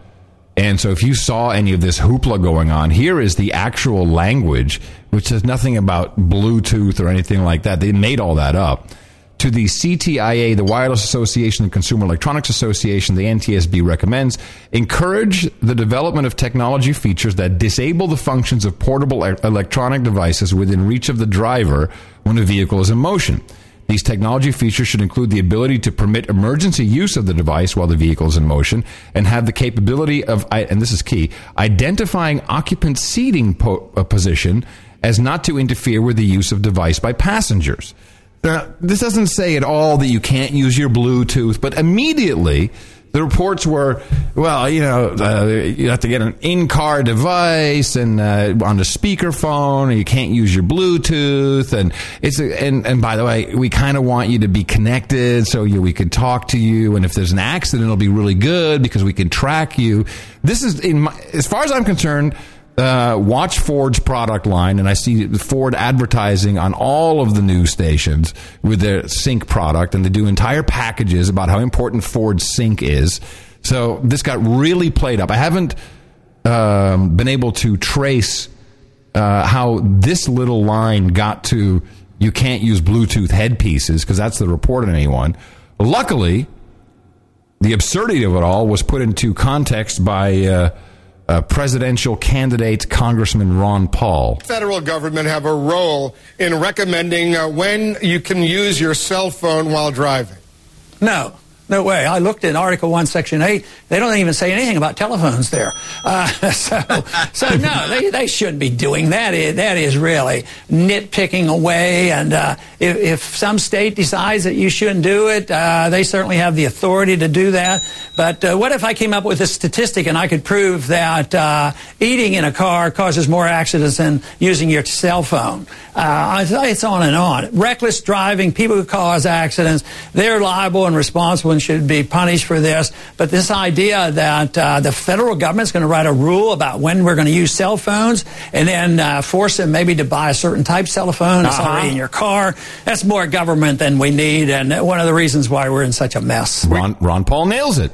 The government's going to, yeah, going to force you to buy OnStar, and it may be Heaven forbid that Ron Paul got to be the president. And of course, we saw this last week. It's one of our uh, producers sent us a, a note showing that double. Now they're double teaming him on the Fox network. which normally is kind of hot, but in this case is not okay. Well, I have uh, two short clips because now the uh, now they've changed direction. So now that the news media, which is, is so obvious, uh, first of all, Democrats run Fox. You'll see that in a second. You hear that in a second. Um, they don't know what to do with Ron Paul because he's going to win Iowa. He's going to win Iowa because he has an army. He's got. oh, yeah, there's uh, always some other reason. yeah, it's not because people like his ideas, but you know his supporters are so fanatical. Uh, so now the meme is he will win Iowa, but it means nothing. That's the meme. I love it. So here's uh, Rachel Madcow first. Not going to win Iowa. Right now, the polls say that the guy who's going to win instead is not Mitt Romney, it's old Dr. Paul. Ageist, old Dr. Paul, ageist bitch. Which is amazing, right? I mean, that would change every. Why don't we say, le- I didn't say uh, lesbian Rachel Maddow. I didn't say that. Why do we have to say old Dr. Paul? I dislike that. It is not Mitt Romney, it's old Dr. Paul.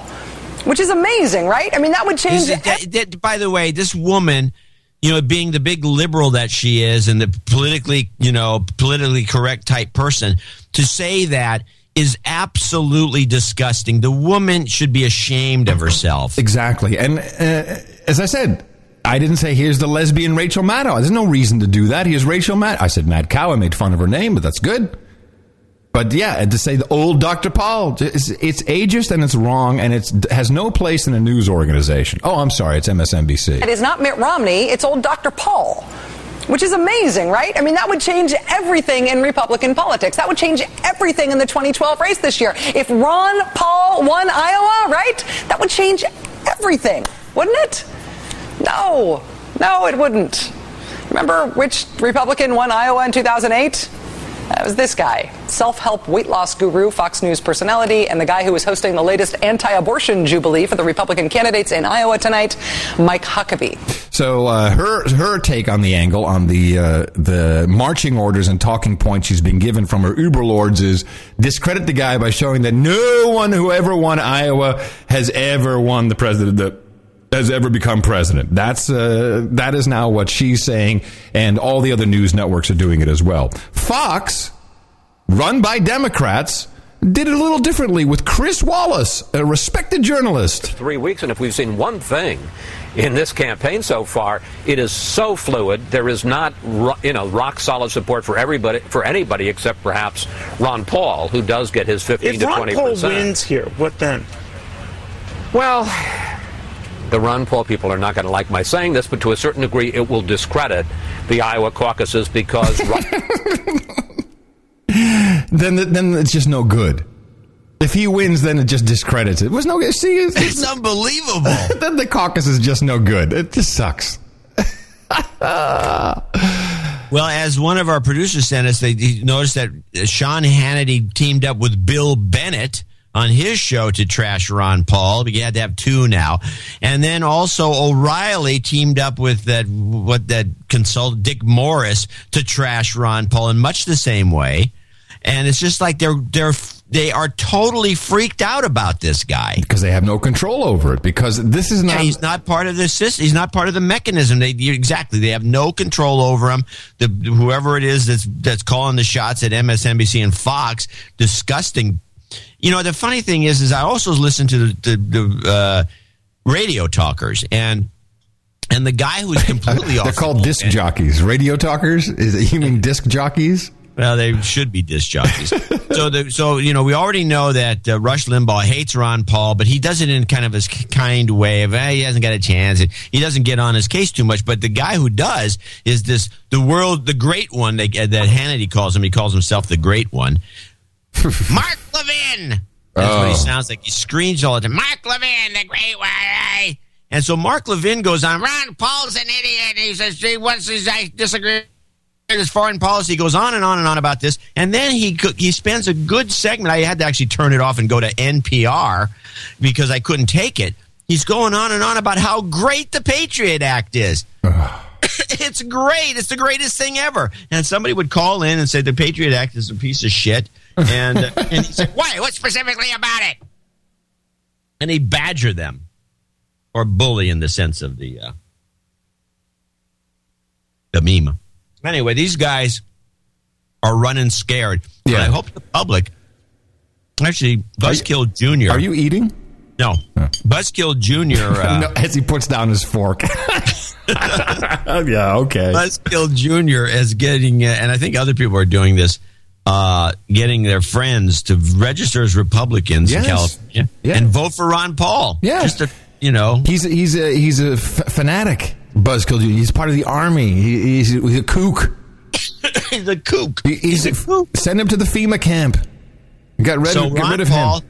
is going to just, I don't know. I mean, this is getting to be funnier by the minute, but to watch these people panic Freak over out. the guy, Yeah, and freak out. nobody even gives him any credit for anything is.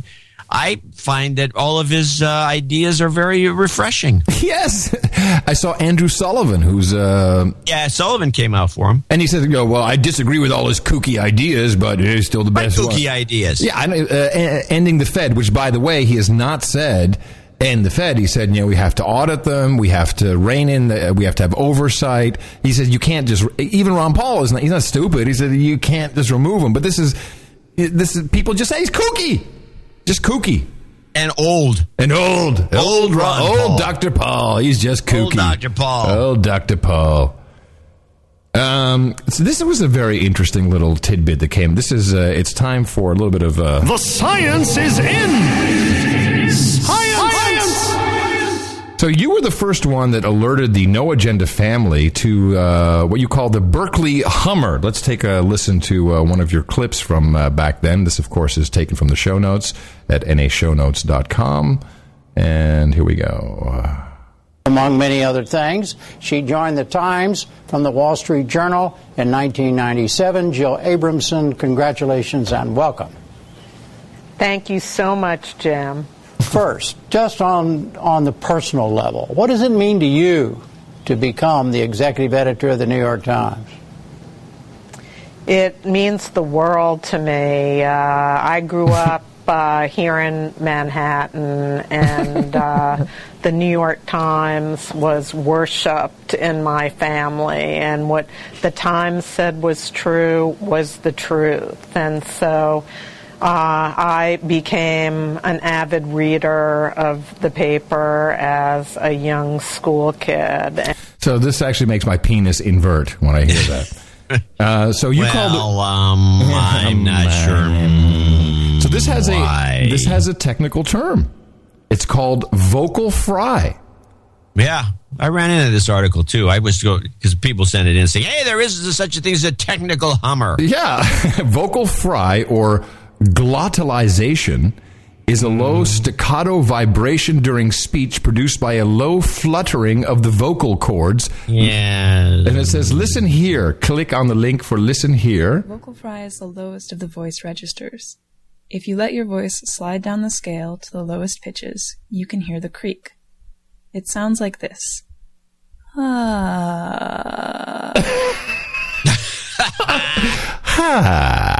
Ah. Since the 1960s, vocal fry has been recognized as the lowest of the three vocal registers, which also includes falsetto and modal, and the usual speaking register.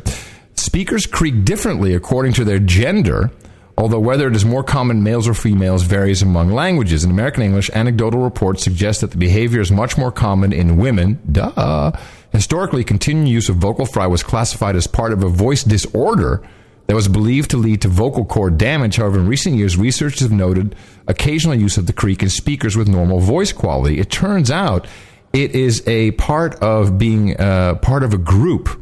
Researchers plan to test students in high schools and middle schools to learn why young, milieu. why, well, listen, why young men, women creak when they speak. Quote, young students tend to use it when they get together.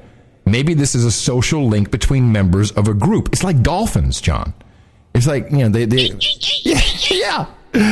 So if you want to be a member of the of the group, you got to talk like that. You have to go down into your vocal fry.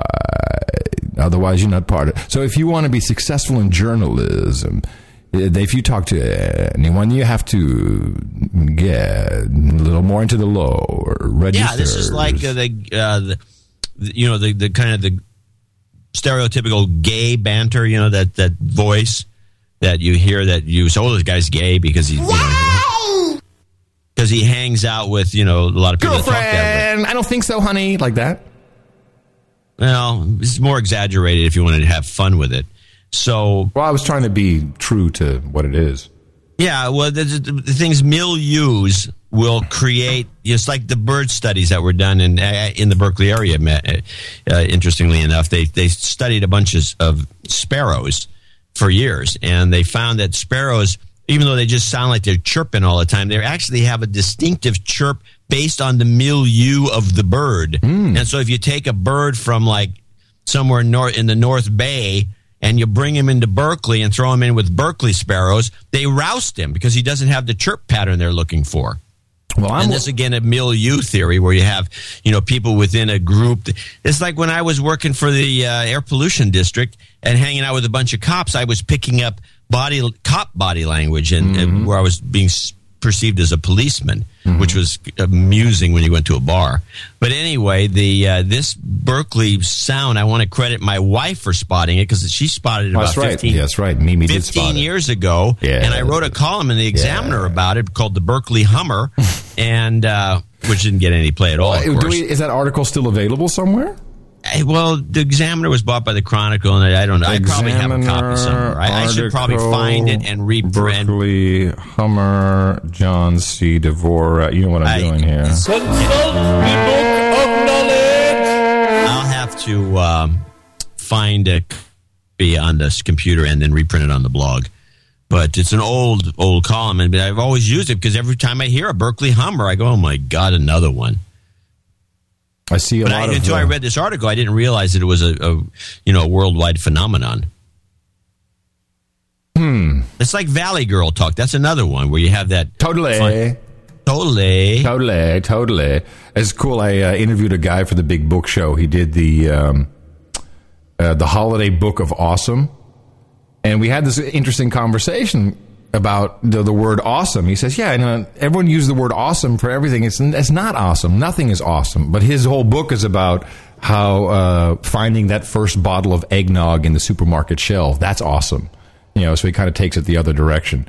But that's another one of those words. You, know, another one of those themes. Like it's awesome. It's so awesome. It's and, and I got to watch it because you know Mickey sometimes says that, and I'm like, really, how awesome is it?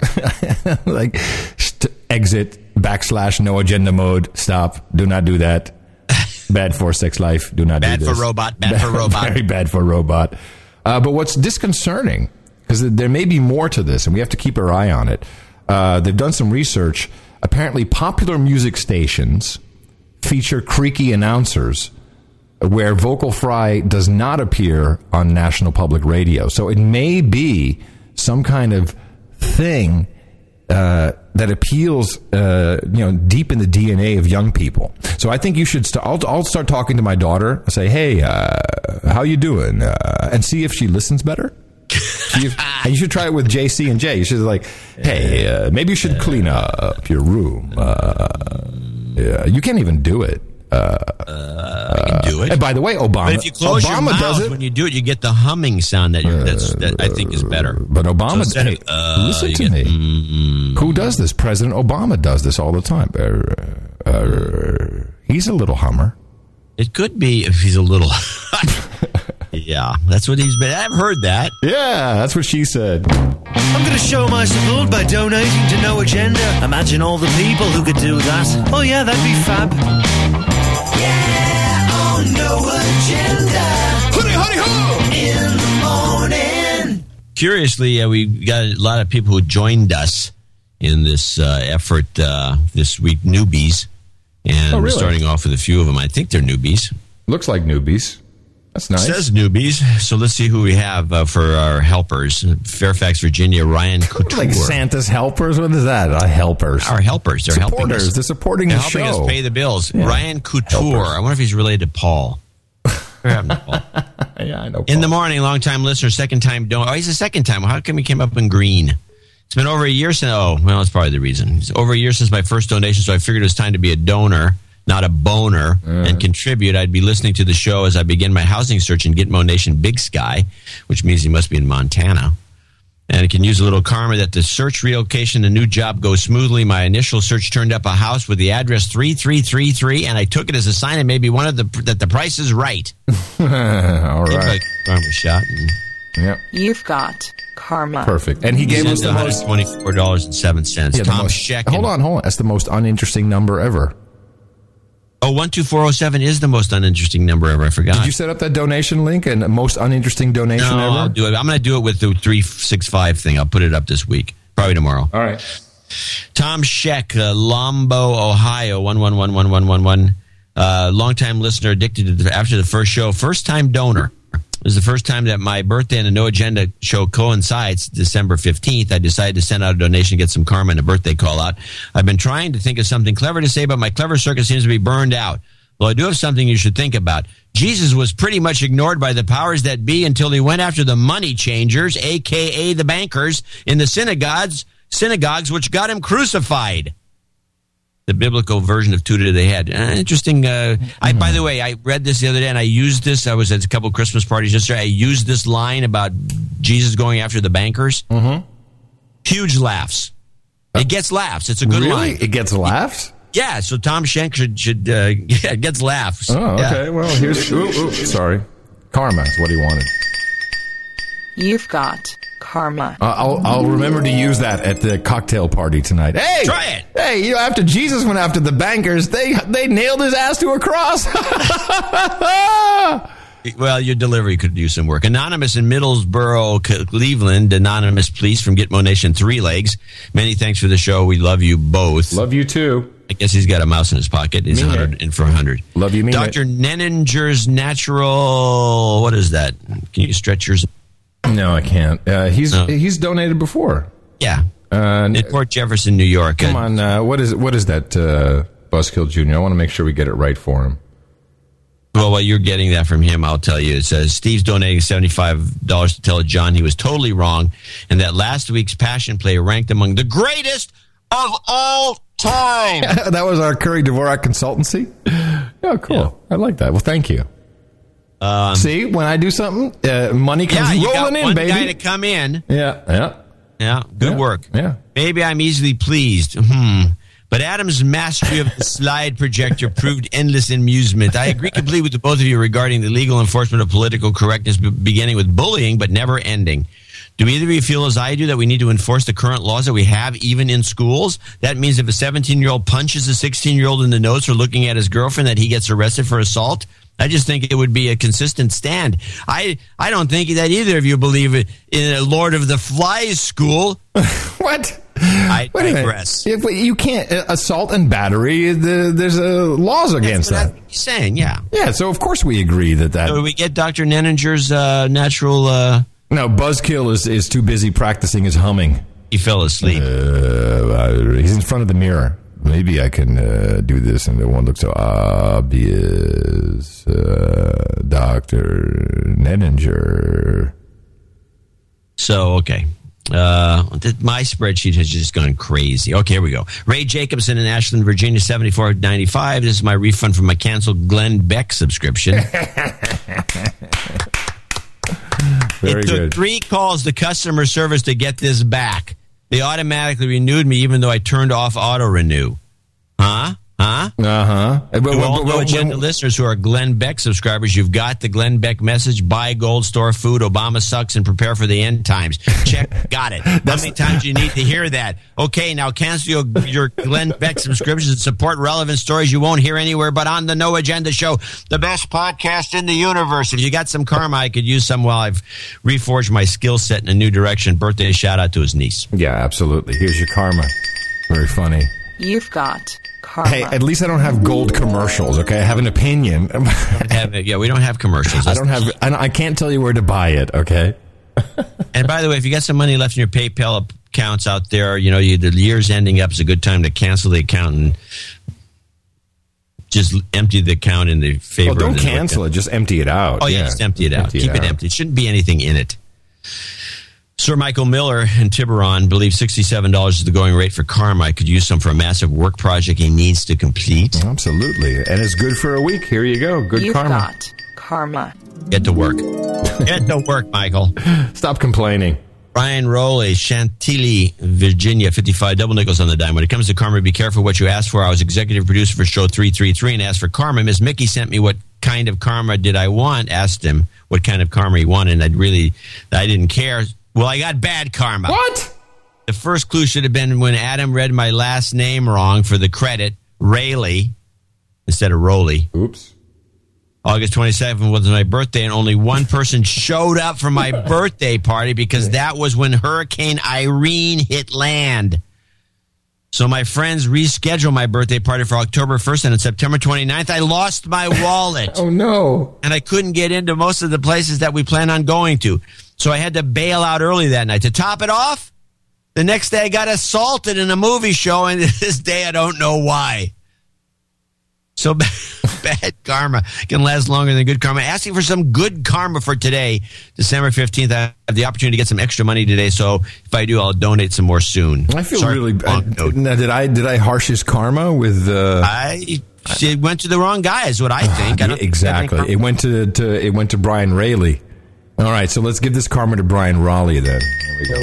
Hey, Rowley, You've got karma. you say it because I don't Rowley, want to. Brian Rowley, you got karma. Brian Rowley. There you go. You got karma. Christian Sorry. Wallenberg, Malmo, Sweden. Hey, dudes. I got my tax return and no agenda needs its share. Double nickels on the dime. Nice. I'd like to congratulate my girlfriend, Caro, on her 29th birthday. We're going to put list and she's spending Christmas in South America. Hmm. She karma. Okay, she got a little karma coming. You've got karma. Also, Chris, Christina Norman in um, Edmonton, Alberta. Double nickels on the dime is a Canadian girl who recently moved to Los Angeles for a job. My karma from the last donation really helped. Not only has my job gone well, but I found a nice and cheap place to live, and my dog recovered from a life-threatening pancreatitis. Uh, can I get a double shot? Uh, I guess she wants. What would be the double shot? Karma and de- she doesn't need a de-douching. No, she gets. Uh, well, she Just gets. uh, here's what she gets. Here. That's one mother I'd like to.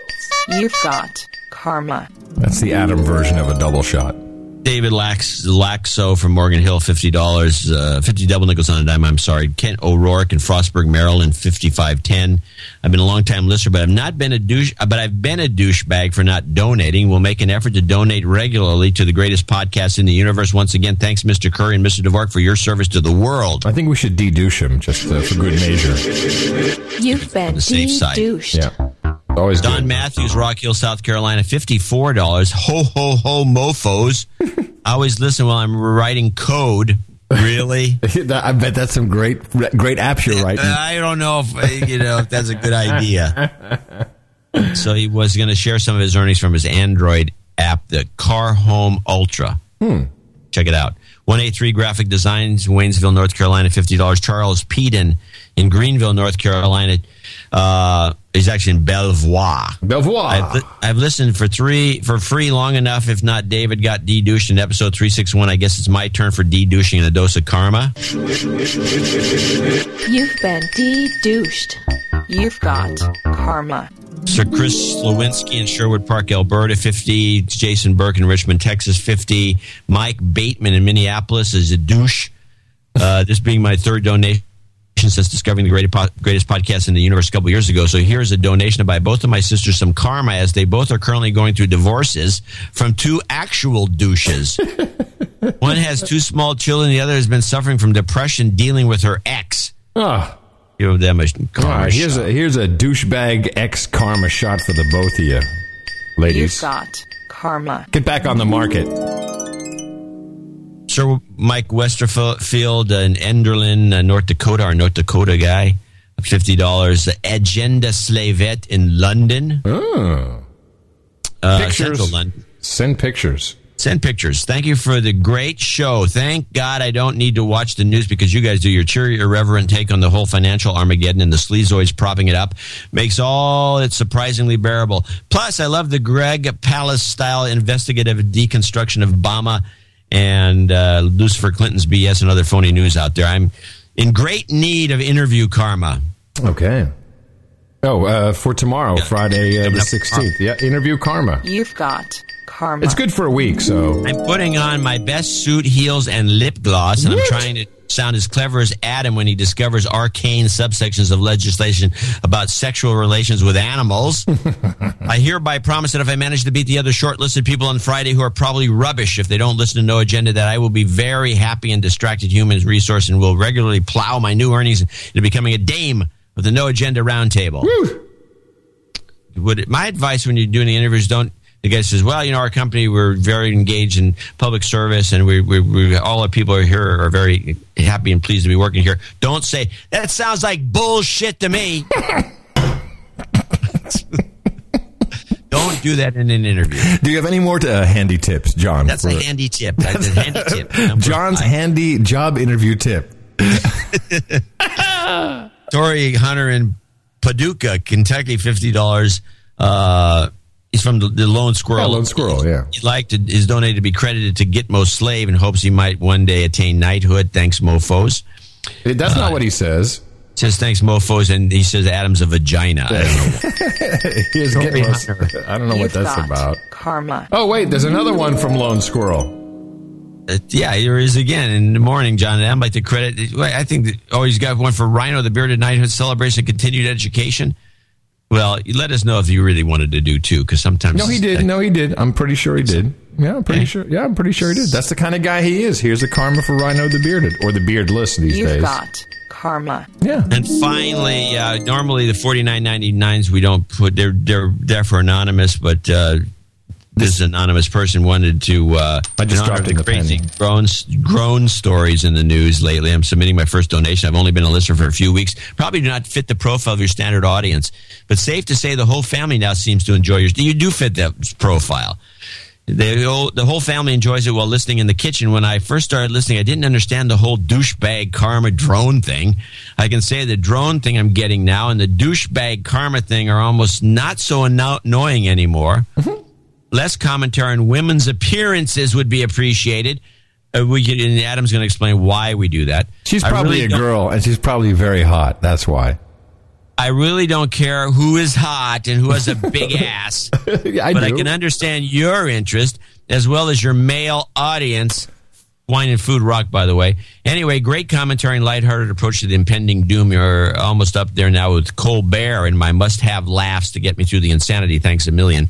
Um, Well, let me just say uh, again. Uh, I uh, okay. Once in a while, I, I fall off the wagon, but in general, we're only talking as TV executives who've been in the business for three to four decades, and right, really doing it as a virtual TV executive and a cons- that is what we're doing. Now, that said, I will mention the uh, uh, oh well, go on. I'll think of it the quote in a minute. no, I want I, to I had a quote.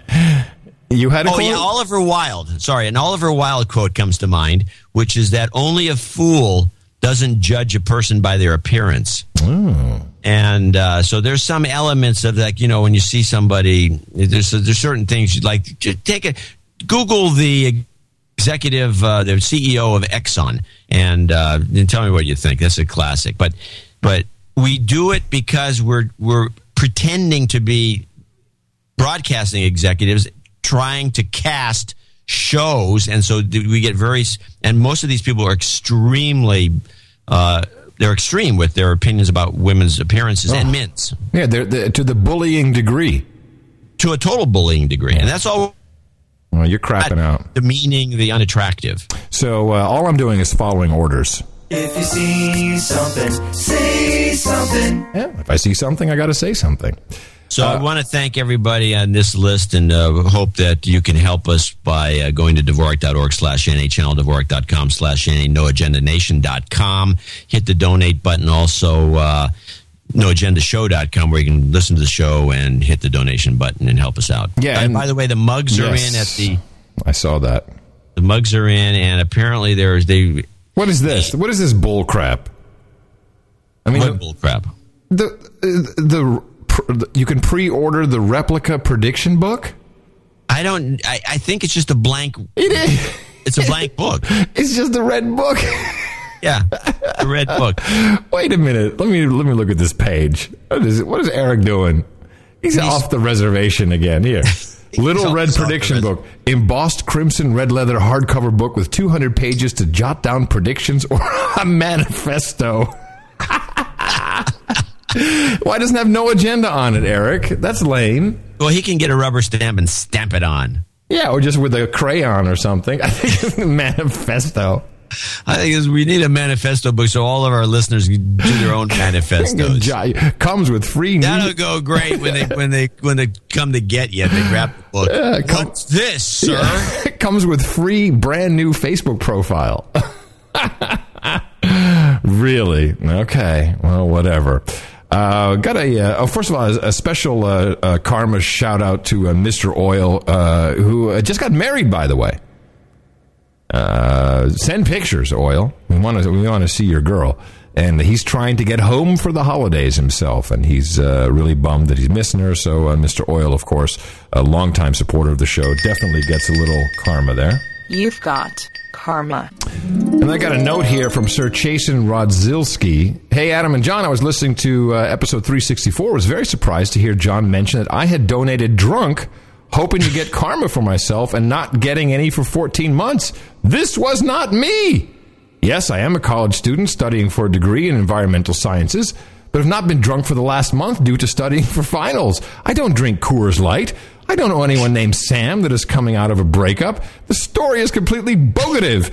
I believe that a douchebag call out should be go out to either the person that attempted to send the note in as me or John for saying that it was me that donated. Also, I donated 69.69 anyway. Hopefully, this matter can be resolved. The great white knight, Sir Chasen Rodzilski. Well, no, we're totally going to douchebag, whoever was responsible That for was that. me. I was responsible. You douchebagged me. I think you might have been responsible, John.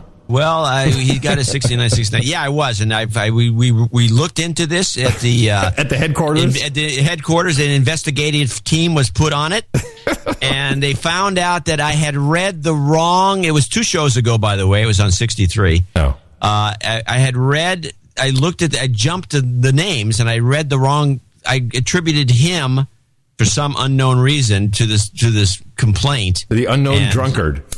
To the drunk complaint, and uh, luckily the drunk never noticed. the drunk is like, wow, I wonder who wrote that. Who's I, I know someone named Sam. That sounds familiar. That's that. weird. He has the same friends I do. It's your birthday, birthday. On no agenda. Tom congratulates himself. Uh, his birthday is today, along with Paul Alves. Uh, that's uh, Paul the book guy, also uh, celebrating his birthday today on the 15th. Ray Jacobson wants to uh, say happy birthday to his niece Katie. She turns 19 today.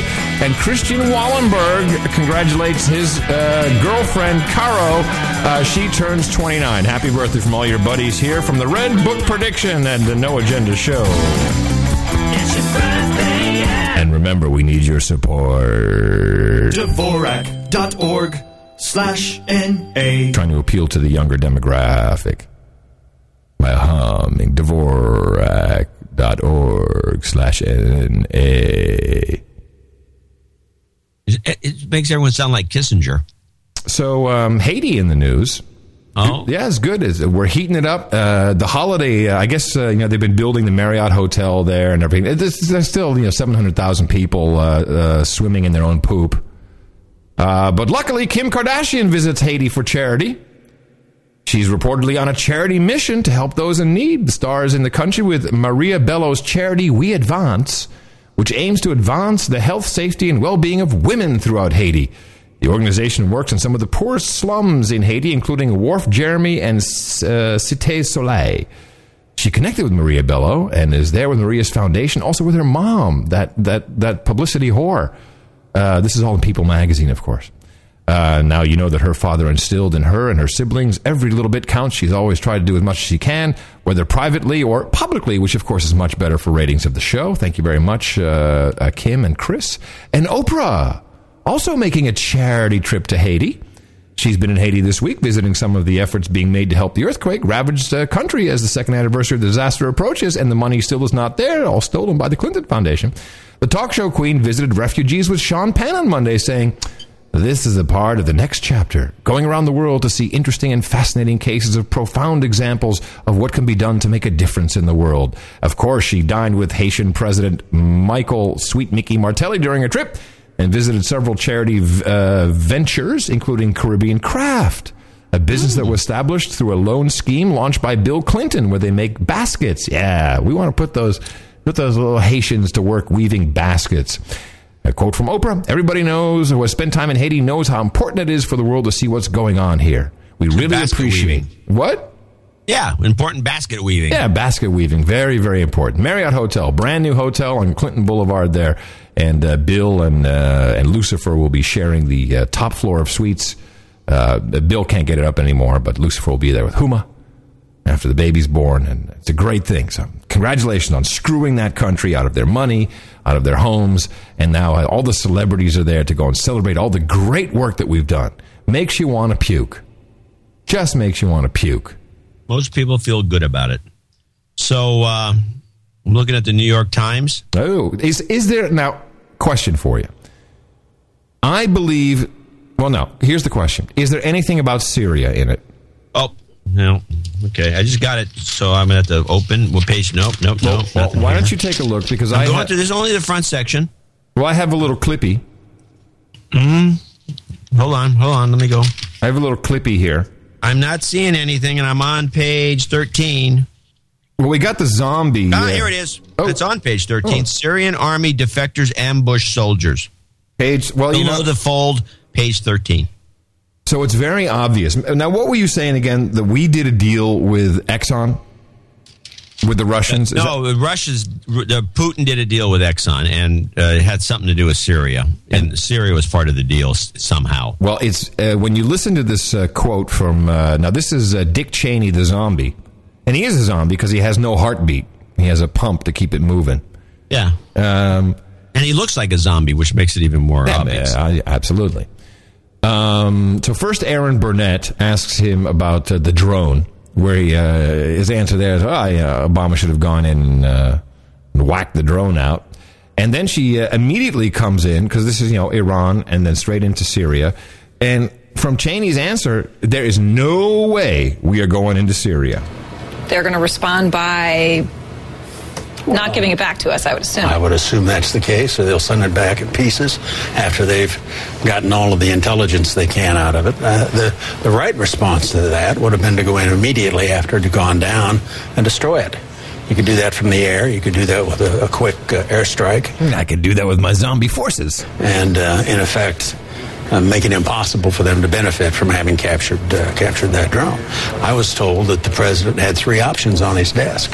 He rejected all of them. And they all involved They all involve Removing the either drone sending somebody in, you know, to uh, try to recover it, or if you can't do that, and admittedly that'd be a difficult operation, Mm-hmm. uh, you certainly could have gone in and destroyed it on the ground with a, an airstrike. Yeah, just send another drone to go uh, kill the drone. That's exactly what we do. Um, but uh, he didn't take any of the options. He asked nicely for them to return it, and uh, they aren't going to do that.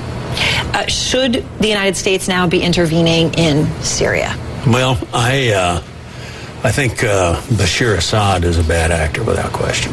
You know, uh, that's why we didn't cast him uh, originally. He's just he's so bad that he can't remember his lines. He never he's a hits his bad mark. actor. He's We don't ba- need it. Bad actor. Uh, I think what we ought to do is try to support the efforts that are underway by the Arab League. And one of the intriguing developments there has been that a lot of the nations in the in the region have uh, have turned on Assad. So the Saudis, as well as a lot of the Gulf states, have uh, gotten much much tougher with the Syrians, called on them to stop killing their people. And uh, I think we ought to work through that effort and try to support and channel those efforts to see if we can get rid of, of uh, Saddam. He says Saddam there, which is kind of interesting. But not some sort of a no-fly zone or some other kind of a. Well, I'm, I'm not, you know, I'm not in the loop these days Yeah. on No, what's going on in the intelligence Uh-huh. arena or who's Mhm. doing what Sure. they're doing out there. But I'm not I think loop. we definitely ought to come down on the side of uh, replacing Assad, of supporting those who want to change the regime, and clearly Mm-hmm. an awful lot of Syrians do because they've been in the streets proving it.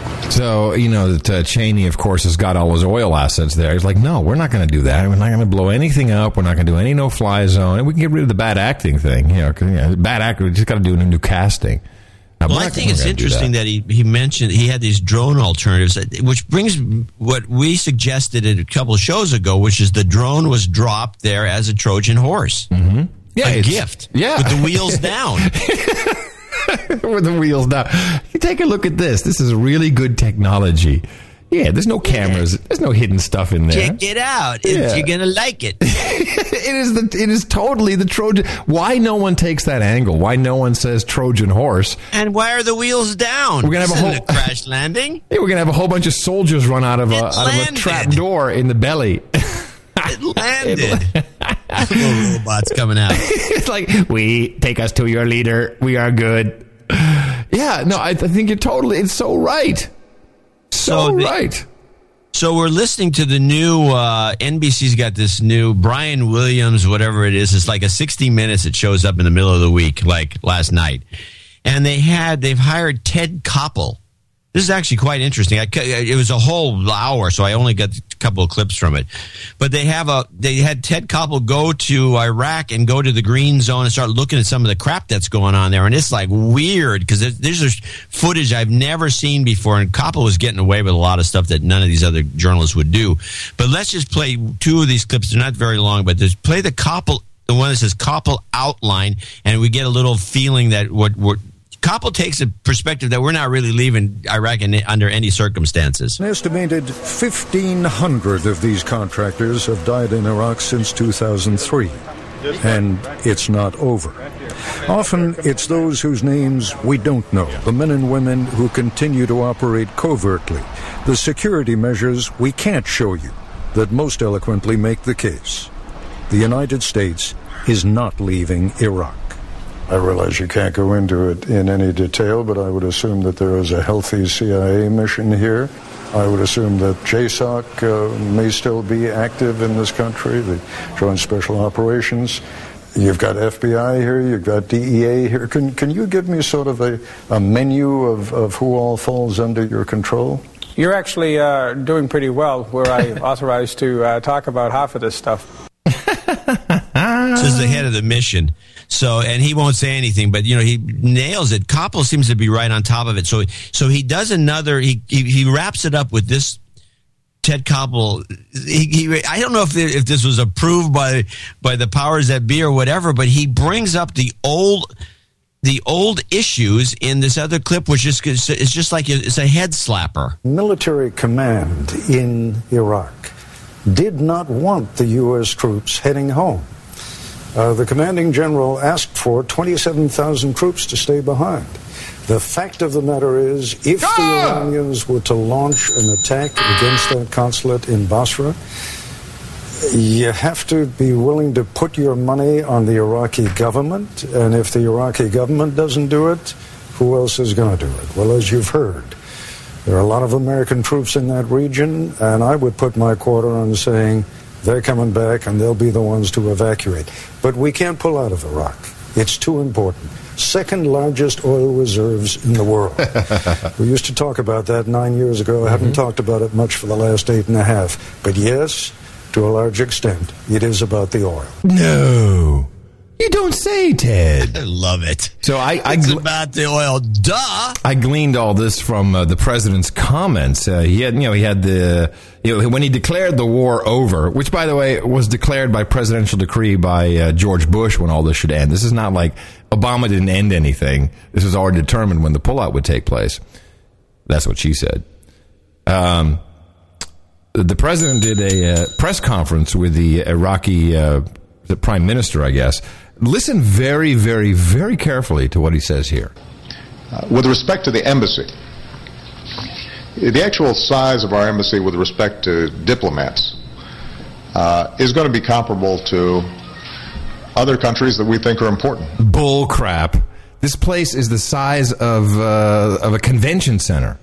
It's not com- comparable to any other place. No, the uh, typical uh, mission like that would be 100 people. They got 15,000. The thing is massive. In the world. There are still some special security needs inside of Iraq. Now listen carefully. That make the overall number larger. Uh, look, we're, we're only a few years re- removed from an active war inside of Iraq. Uh, I think it's fair to say that there are still some groups, although they are greatly weakened, that might be tempted to target U.S. diplomats or civilians who are working to, uh, you know, uh, improve the performance of the you know, power sector inside of Iraq, or are working to uh, help uh, train uh, agricultural specialists inside of Iraq. Or the bankers who were there to uh, nationalize and buy up the cell phone companies. Yeah, douchebags who are now running in for the spoils of war, yes. And as President of the United States, I want to make sure that anybody who's out in Iraq trying to help the Iraqi people is protected. Now, as this transition proceeds, it may turn out that the security needs for our diplomats and for our civilians uh, gradually reduces itself. Maybe. Partly because Iraq continues to make additional progress. But I think the Iraqi people can understand that uh, as President of the United States, if I'm putting uh, civilians in the field in order to help the Iraqi people uh, build their economy uh, and improve their productivity, I want to make sure that uh, they come home because they are not soldiers. Oh, they're not soldiers. Well, in the special report with Koppel, they show these people that work there, Soldiers. secretary, soldiers, soldiers, um, and they're just they, just to go down the street. They have to have a convoy of about Yeah. fourteen cars, and they're loaded up with helmets and flak jackets. It's, it's actually quite it's funny. Academi is now uh, Z's. Uh, uh, Blackwater changed his name to XZ. And of course, everyone made fun of that. Now they've changed it to Academi with an I. Academi. Why don't they just keep Blackwater? What is the big deal? Well, because it, you know it's just a new entity. It's just a new entity.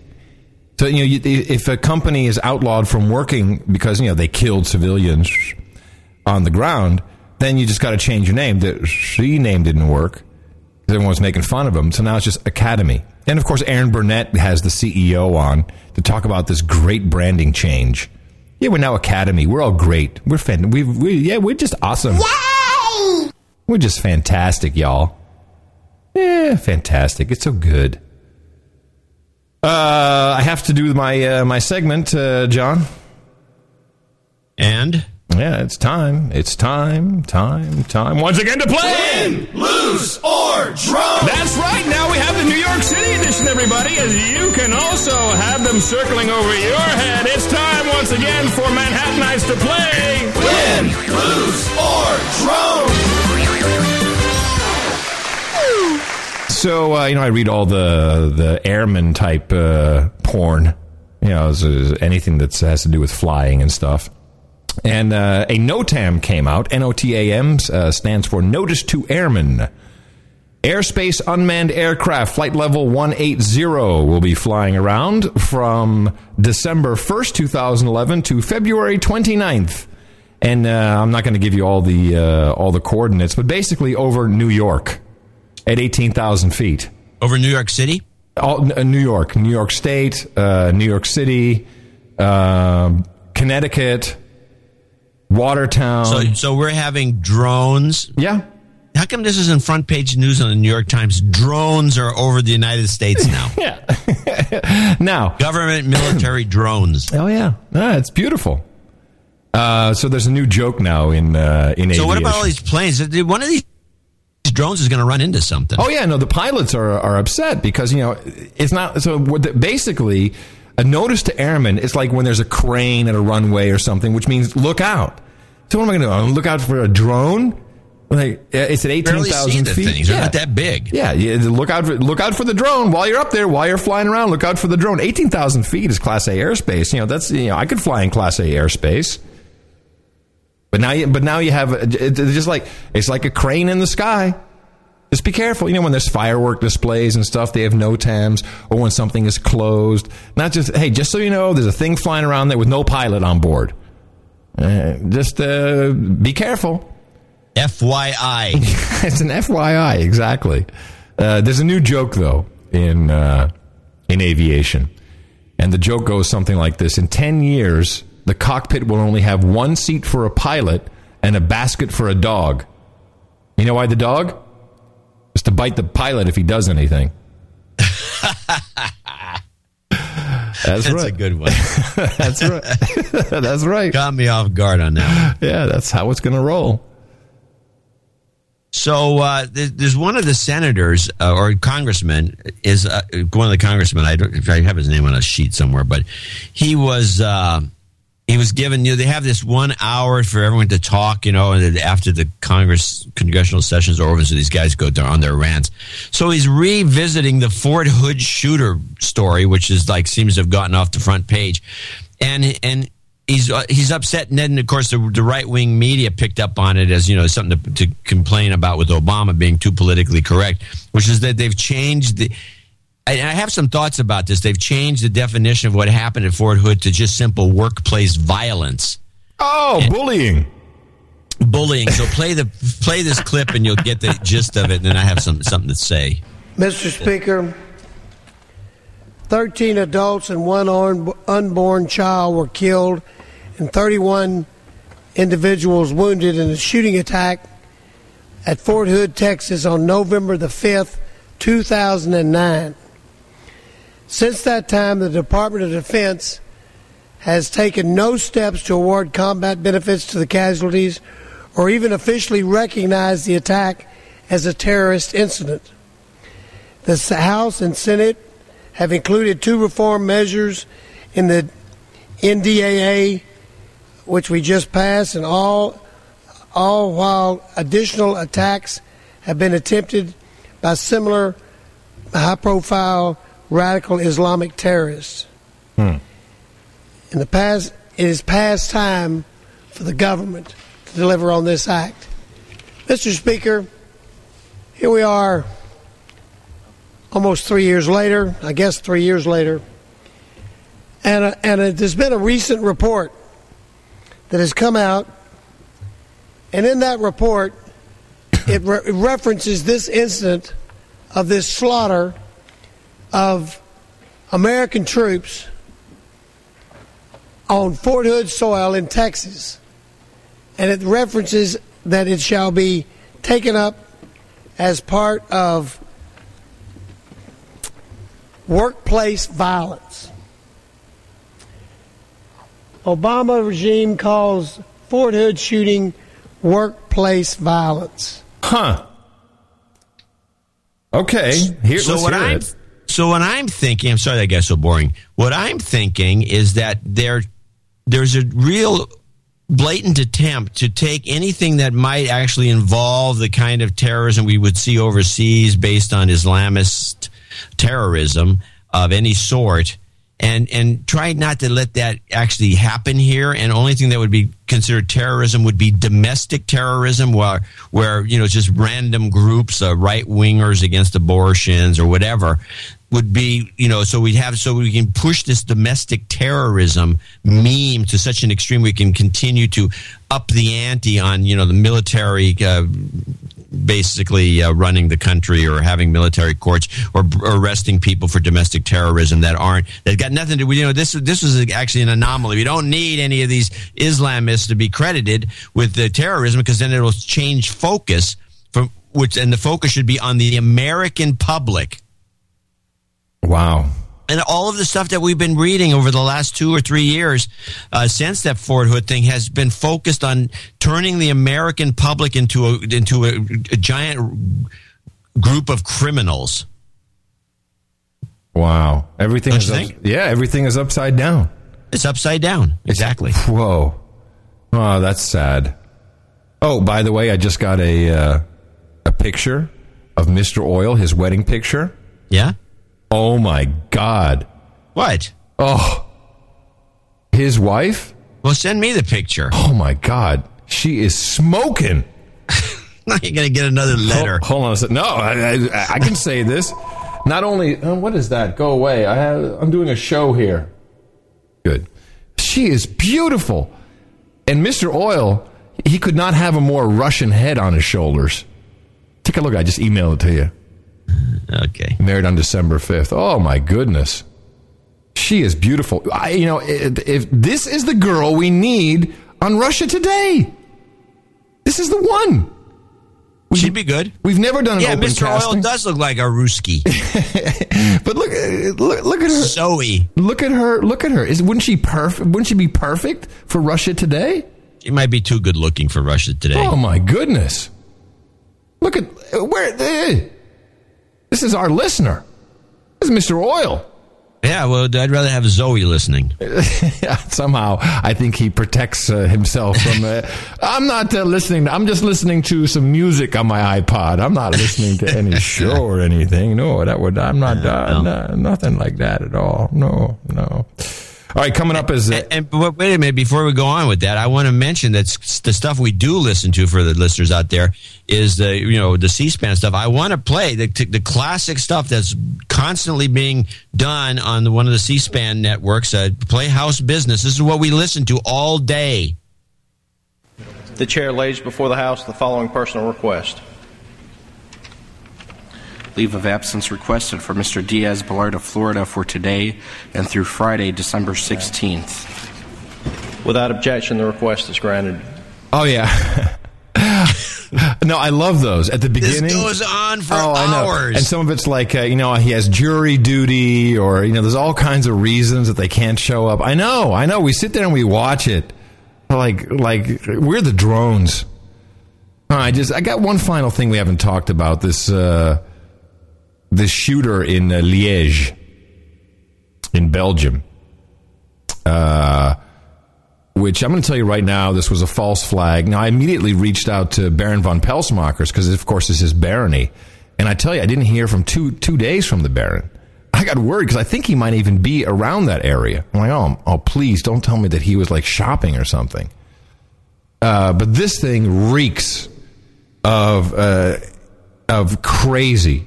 You know, just like uh, the uh, the Oslo uh, bombing and shooting and yeah, and and Baron von Pelsmakers, who is uh, you know is a very he's got a solid you know square head on his shoulders. He's he's you know I I know a little bit more about him than I can tell you, but you know he's uh, he's just a a proud former citizen now royalty of uh, of Belgium. And he says, yeah, "This is exactly what we needed. We got the new government coming in. We need all the slaves to listen up and uh, be very afraid. This is exactly what we needed. Timing was perfect." He says.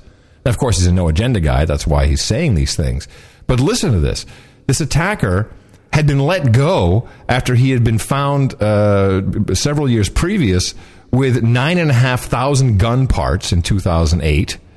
He had uh, multiple firearms, uh, and and the uh, the authorities actually let him go, and police weren't allowed to question him because that would be harassment. It- This is such an inside false flag job. It's not funny. Uh, Add to the fact that I like the idea of the police can't question you because it would be harassment. it's right. That's exactly what it is. He's also 33 years old. So yeah, I'm just saying. Yeah, you get the magic numbers. You know. Thirty-three. That's a magic number. It is. It's the magic number. So we have that uh, final uh, clip coming up uh, from uh, which again uh, is stuff that we do for you, hours and hours of C-SPAN, uh, and and it's by the way the C-SPAN stuff it, it's free to use. There's no uh, copyright or royalties as long as it's uh, of the government and not their self-produced shows.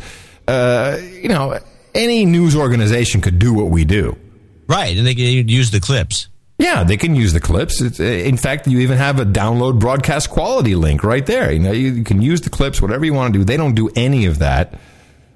Uh, so this is the only place you can get that. And please uh, remember us when you're uh, looking at your PayPal and think, or just see that little donate button. You think, hey, Dvorak.org slash N-A. And uh, in my continuing quest to prove that the obsessive overuse of the word vagina in uh, mainstream media, unfunny sitcoms is to promote an agenda, I think uh, we're getting very, very close.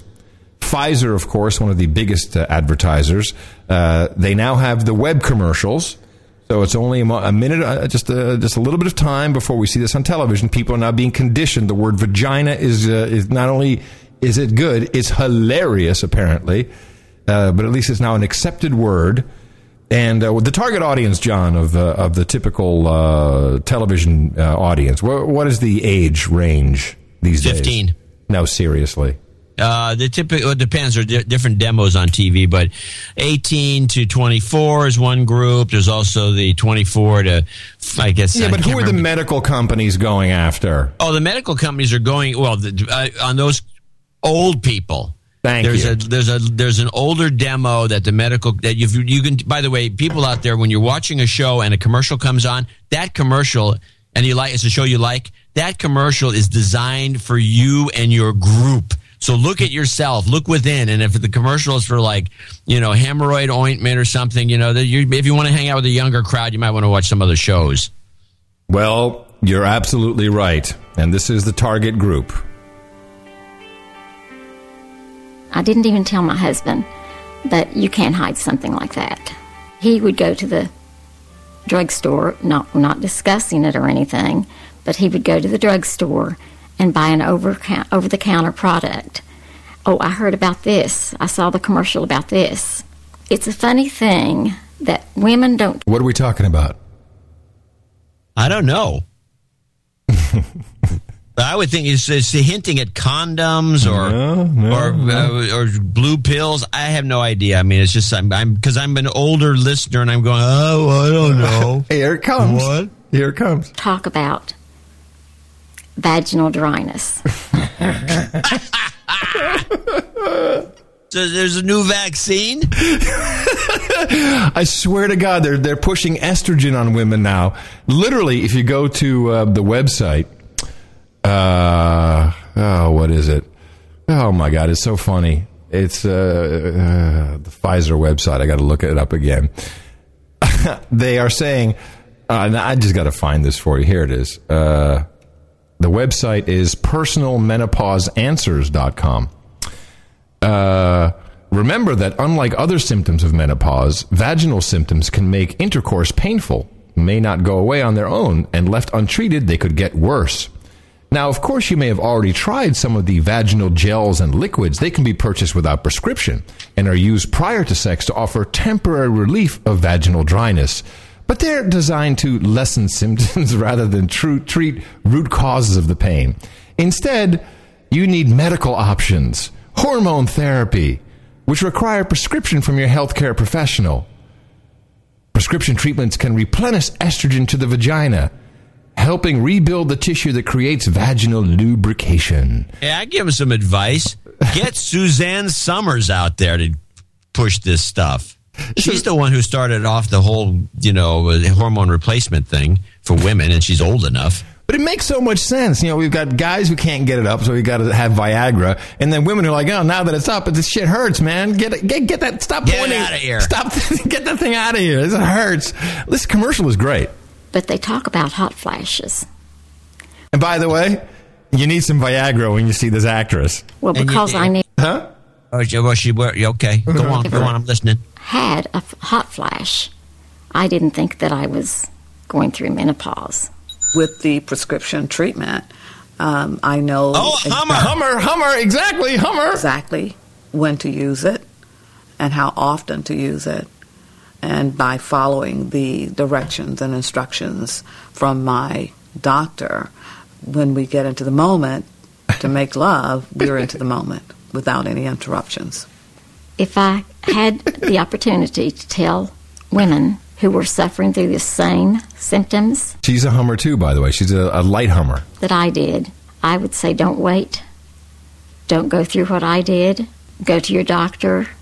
Ask him what's best for you. But there is no sense in letting it go, thinking it's going to get better. No. Better. Better. You could stretch out it, stretch out a little bit to make it more obvious. But you're right; they're both Hummers.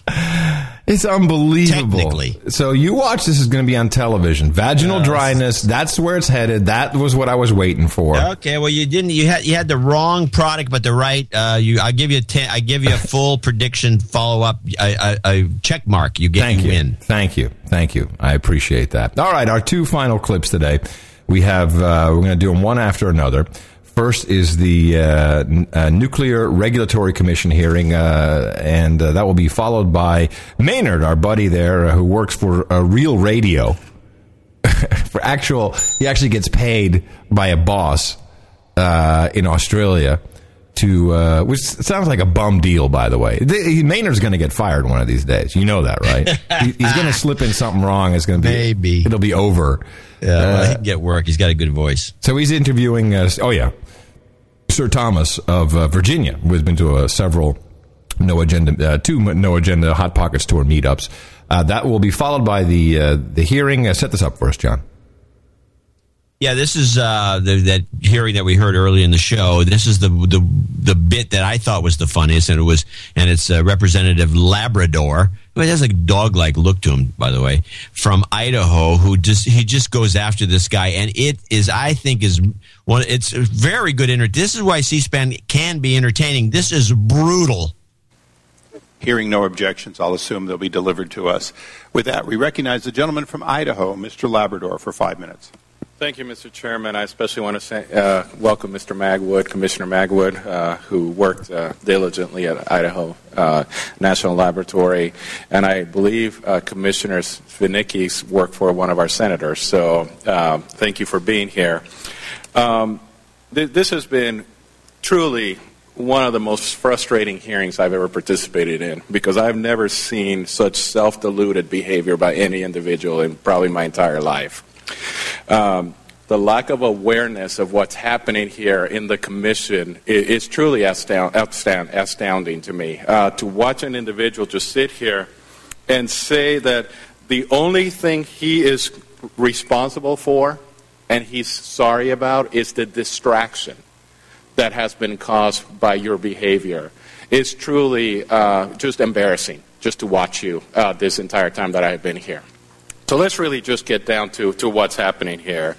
You believe, and you did not answer this question when uh, my good colleague over here uh, asked you the question, but you believe that you are more passionate than the other four individuals uh, st- sitting here about nuclear safety. Is that not true?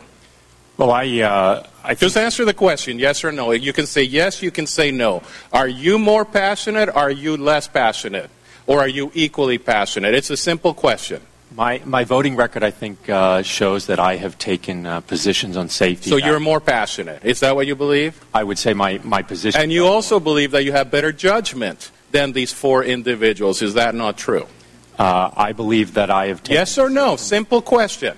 I believe I have uh, very good judgment uh, as a safety. And your judgment is better than the four individuals here combined. Isn't that true, according to your own opinion? Uh, it's it's up to others to determine. Uh, no, it's up to you because you're the one who's making the decisions that is making their life a living hell. So you tell me, do you have more passion? Do you have better judgment? Yes or no? I feel very strongly that I have an appropriate uh, judgment and. and So you have better judgment than the other four individuals that are sitting here, correct? According uh, to you. Uh, Congressman, as, as I said many times, I, I, I'm not. Okay, you're not going to answer the question when it's clearly from your statements, from your actions, that you believe that your judgment and your passion surpasses the four of them combined. Um, so your distraction that is being caused, it's interesting to me. I have managed an organization. I had a law firm for a while. Now I have to manage my law, my, my congressional office. Your management style is bringing some problems that are that are being brought here to the fore, and you're saying that you're willing to work with them, but you're not willing to admit that you have done anything wrong. That's what I cannot understand. The only way you're going to be able to work with these individuals and actually change your management style is by admitting that you actually screwed up, that you actually did something wrong. Are you not willing to admit that there's something in your management style that has brought us to a congressional hearing that is unprecedented in American history? Well, uh, Congressman, uh, I take Yes or no? responsibility for this uh, agency, and as I've indicated, I'm willing to uh, discuss these issues with my colleagues and, and figure out how we can uh, better communicate. But you haven't done anything wrong. What are you going to discuss? That they're wrong and you're right, correct? Uh, I would like to discuss these uh, communication uh, issues and, and some of the misunderstandings. Have you done anything wrong in your management of this agency? Uh, Congressman, uh, as I said, I take full responsibility For what? for this organization and No, for what in your behavior are you taking responsibility for? Just name one thing, just one thing that you admit that you have done wrong because I don't believe that these four individuals would come here if you haven't done a single thing wrong. Just name one thing that you have done wrong. Well, uh, Congressman, as I said, I, uh, I'm very passionate about safety, uh, and uh, So it's wrong for you to be passionate about safety. Is that what you're telling the American people right now? Congressman, uh, Is that wrong to be passionate about safety? And they're not passionate about safety, right? Uh, Congressman, as I said, I, uh, I'm very passionate about safety, and uh, if that's ever been misconstrued by my colleagues, that's something I'd like to. So, what in your passion, in your passionate statements, was wrong that would bring us to a moment that we have to have these four individuals, these four commissioners who have dedicated their entire life to the public safety of our nation? What in your behavior is wrong? Just name one thing. That's all I'm asking. I can name 20 things that I have done wrong in my life if somebody asks me that question. You can't name one thing. Well, Congressman, uh, as indicated, it's, it's, a conversation I think uh, I'd like to have with my colleagues to better understand their. It's concerns. ridiculous. Uh, your answers today have been totally ridiculous because there's no way that these individuals who have the same passion, the same commitment to the nu- to the safety of the United States would be sitting here complaining about you, complaining about the staff, unless you had done something wrong. And it's absolutely ridiculous for us to to think that under any circumstance you're going to change your behavior because you're not even willing to admit that you did one thing wrong. That's just incredulous to, to anybody who's, who's watching this, this meeting. Mr. Chairman, I have run out of time. I thank the gentleman. Yes, you don't have to C-SPAN.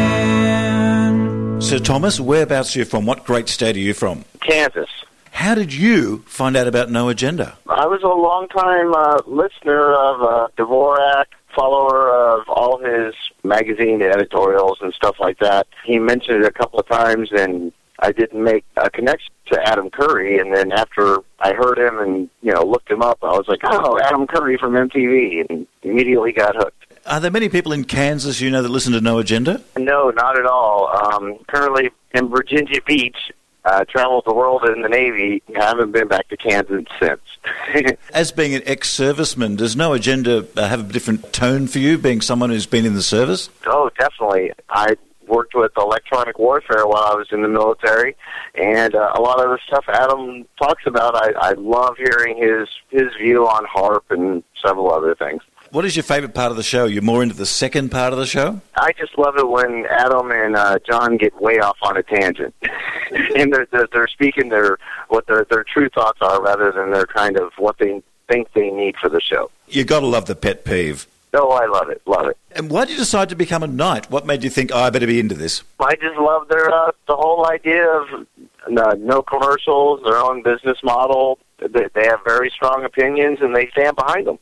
I, I'm just a single knight, and then after that, Nicole, my girlfriend, became a saint. I seem to remember that. She did something really special, didn't she? Both her and I have been to both the, first and the, the last meeting of the, the Hot Pockets tour. The first saint was also named Nicole, and she worked in the health profession, and so does my girlfriend. So I was like, "Hey, Adam, we're going to make Nicole a saint," and he was like, mm, "Let's do it." now we're talking. You're the first knight I've spoken to that's been to one of the uh, meetups of any sort. What's it like? What's the atmosphere like as Curry enters the room? Everybody was sitting down eating seafood and, and just talking, and we went around the room and met everybody. Met Adam and Mickey, and it was just a, a wonderful time. Everybody had their own take on so many different uh, ideas and opinions. The person that picked up Adam from the airport was a Marine, so him and I had kind of the uh, the military background. It was just so nice that everybody was so friendly. Was there a certain commonality? You said there's a lot of diversity in the No Agenda listenership. Was there a commonality of, of there was one thing that the main reason they were all there? Not really. It seemed that, that we kind of came from like every aspect of life, from you know common workers to industrial people to technological people. I think maybe No Agenda was the only thing that really drew us all together. A lot of respect for other people's opinions because as I talk to all the knights here, not everyone agrees with everything they hear on the show, but they just want to hear different opinions on a multitude of subjects. Yeah, that's that's that's one of the things is when you're listening to No Agenda, I, I think you're at the so you don't agree with that, but you continue to the discussion, you hear other viewpoints, and and you move it along rather than just say you're wrong and it stops. Have you got any advice for the show? Is there anything of the show you'd like to see more of? Anything you'd like to see introduced? Anything? Any way you think the show could be improved at the moment? No, not really any real improvements. It, it's slowly evolved. They originally started off the show with no jingles, to where now a, a jingles is a, a major part of No Agenda. Uh, what's your favorite jingle? Douchebag, of course. I'm a fan if you see something, say something. And I was only walking through Melbourne about a month ago. That has been adopted over a period of time by the Melbourne Police as well. So every once in a while you'll see a sticker that says that on a Melbourne tram stop. Every once in a blue moon here in uh, the States, you, you hear it it's just a friendly reminder. If you see something, say something. You know. Tell me, what do you do with your knight ring? Hit people in the mouth. I did the uh, candle wax seal a few times. Ninety percent of the time, it sits right on my desk. I've got every one of the No Agenda Challenge coins. I wear it to any of my formal meetings or business meetings. Wore it the other day to my business Christmas party. For those people that might be out there thinking of donating or thinking of becoming a knight, what do you think of the advantages of doing that with no agenda? It's a lot better than being a boner. People can say, yeah, this, that, or the other thing, but when they hear your name on, you know, on the podcast, they know that you're backing it up. Dvorak.org slash N-A. Adios, mofo. Yeah! Yay!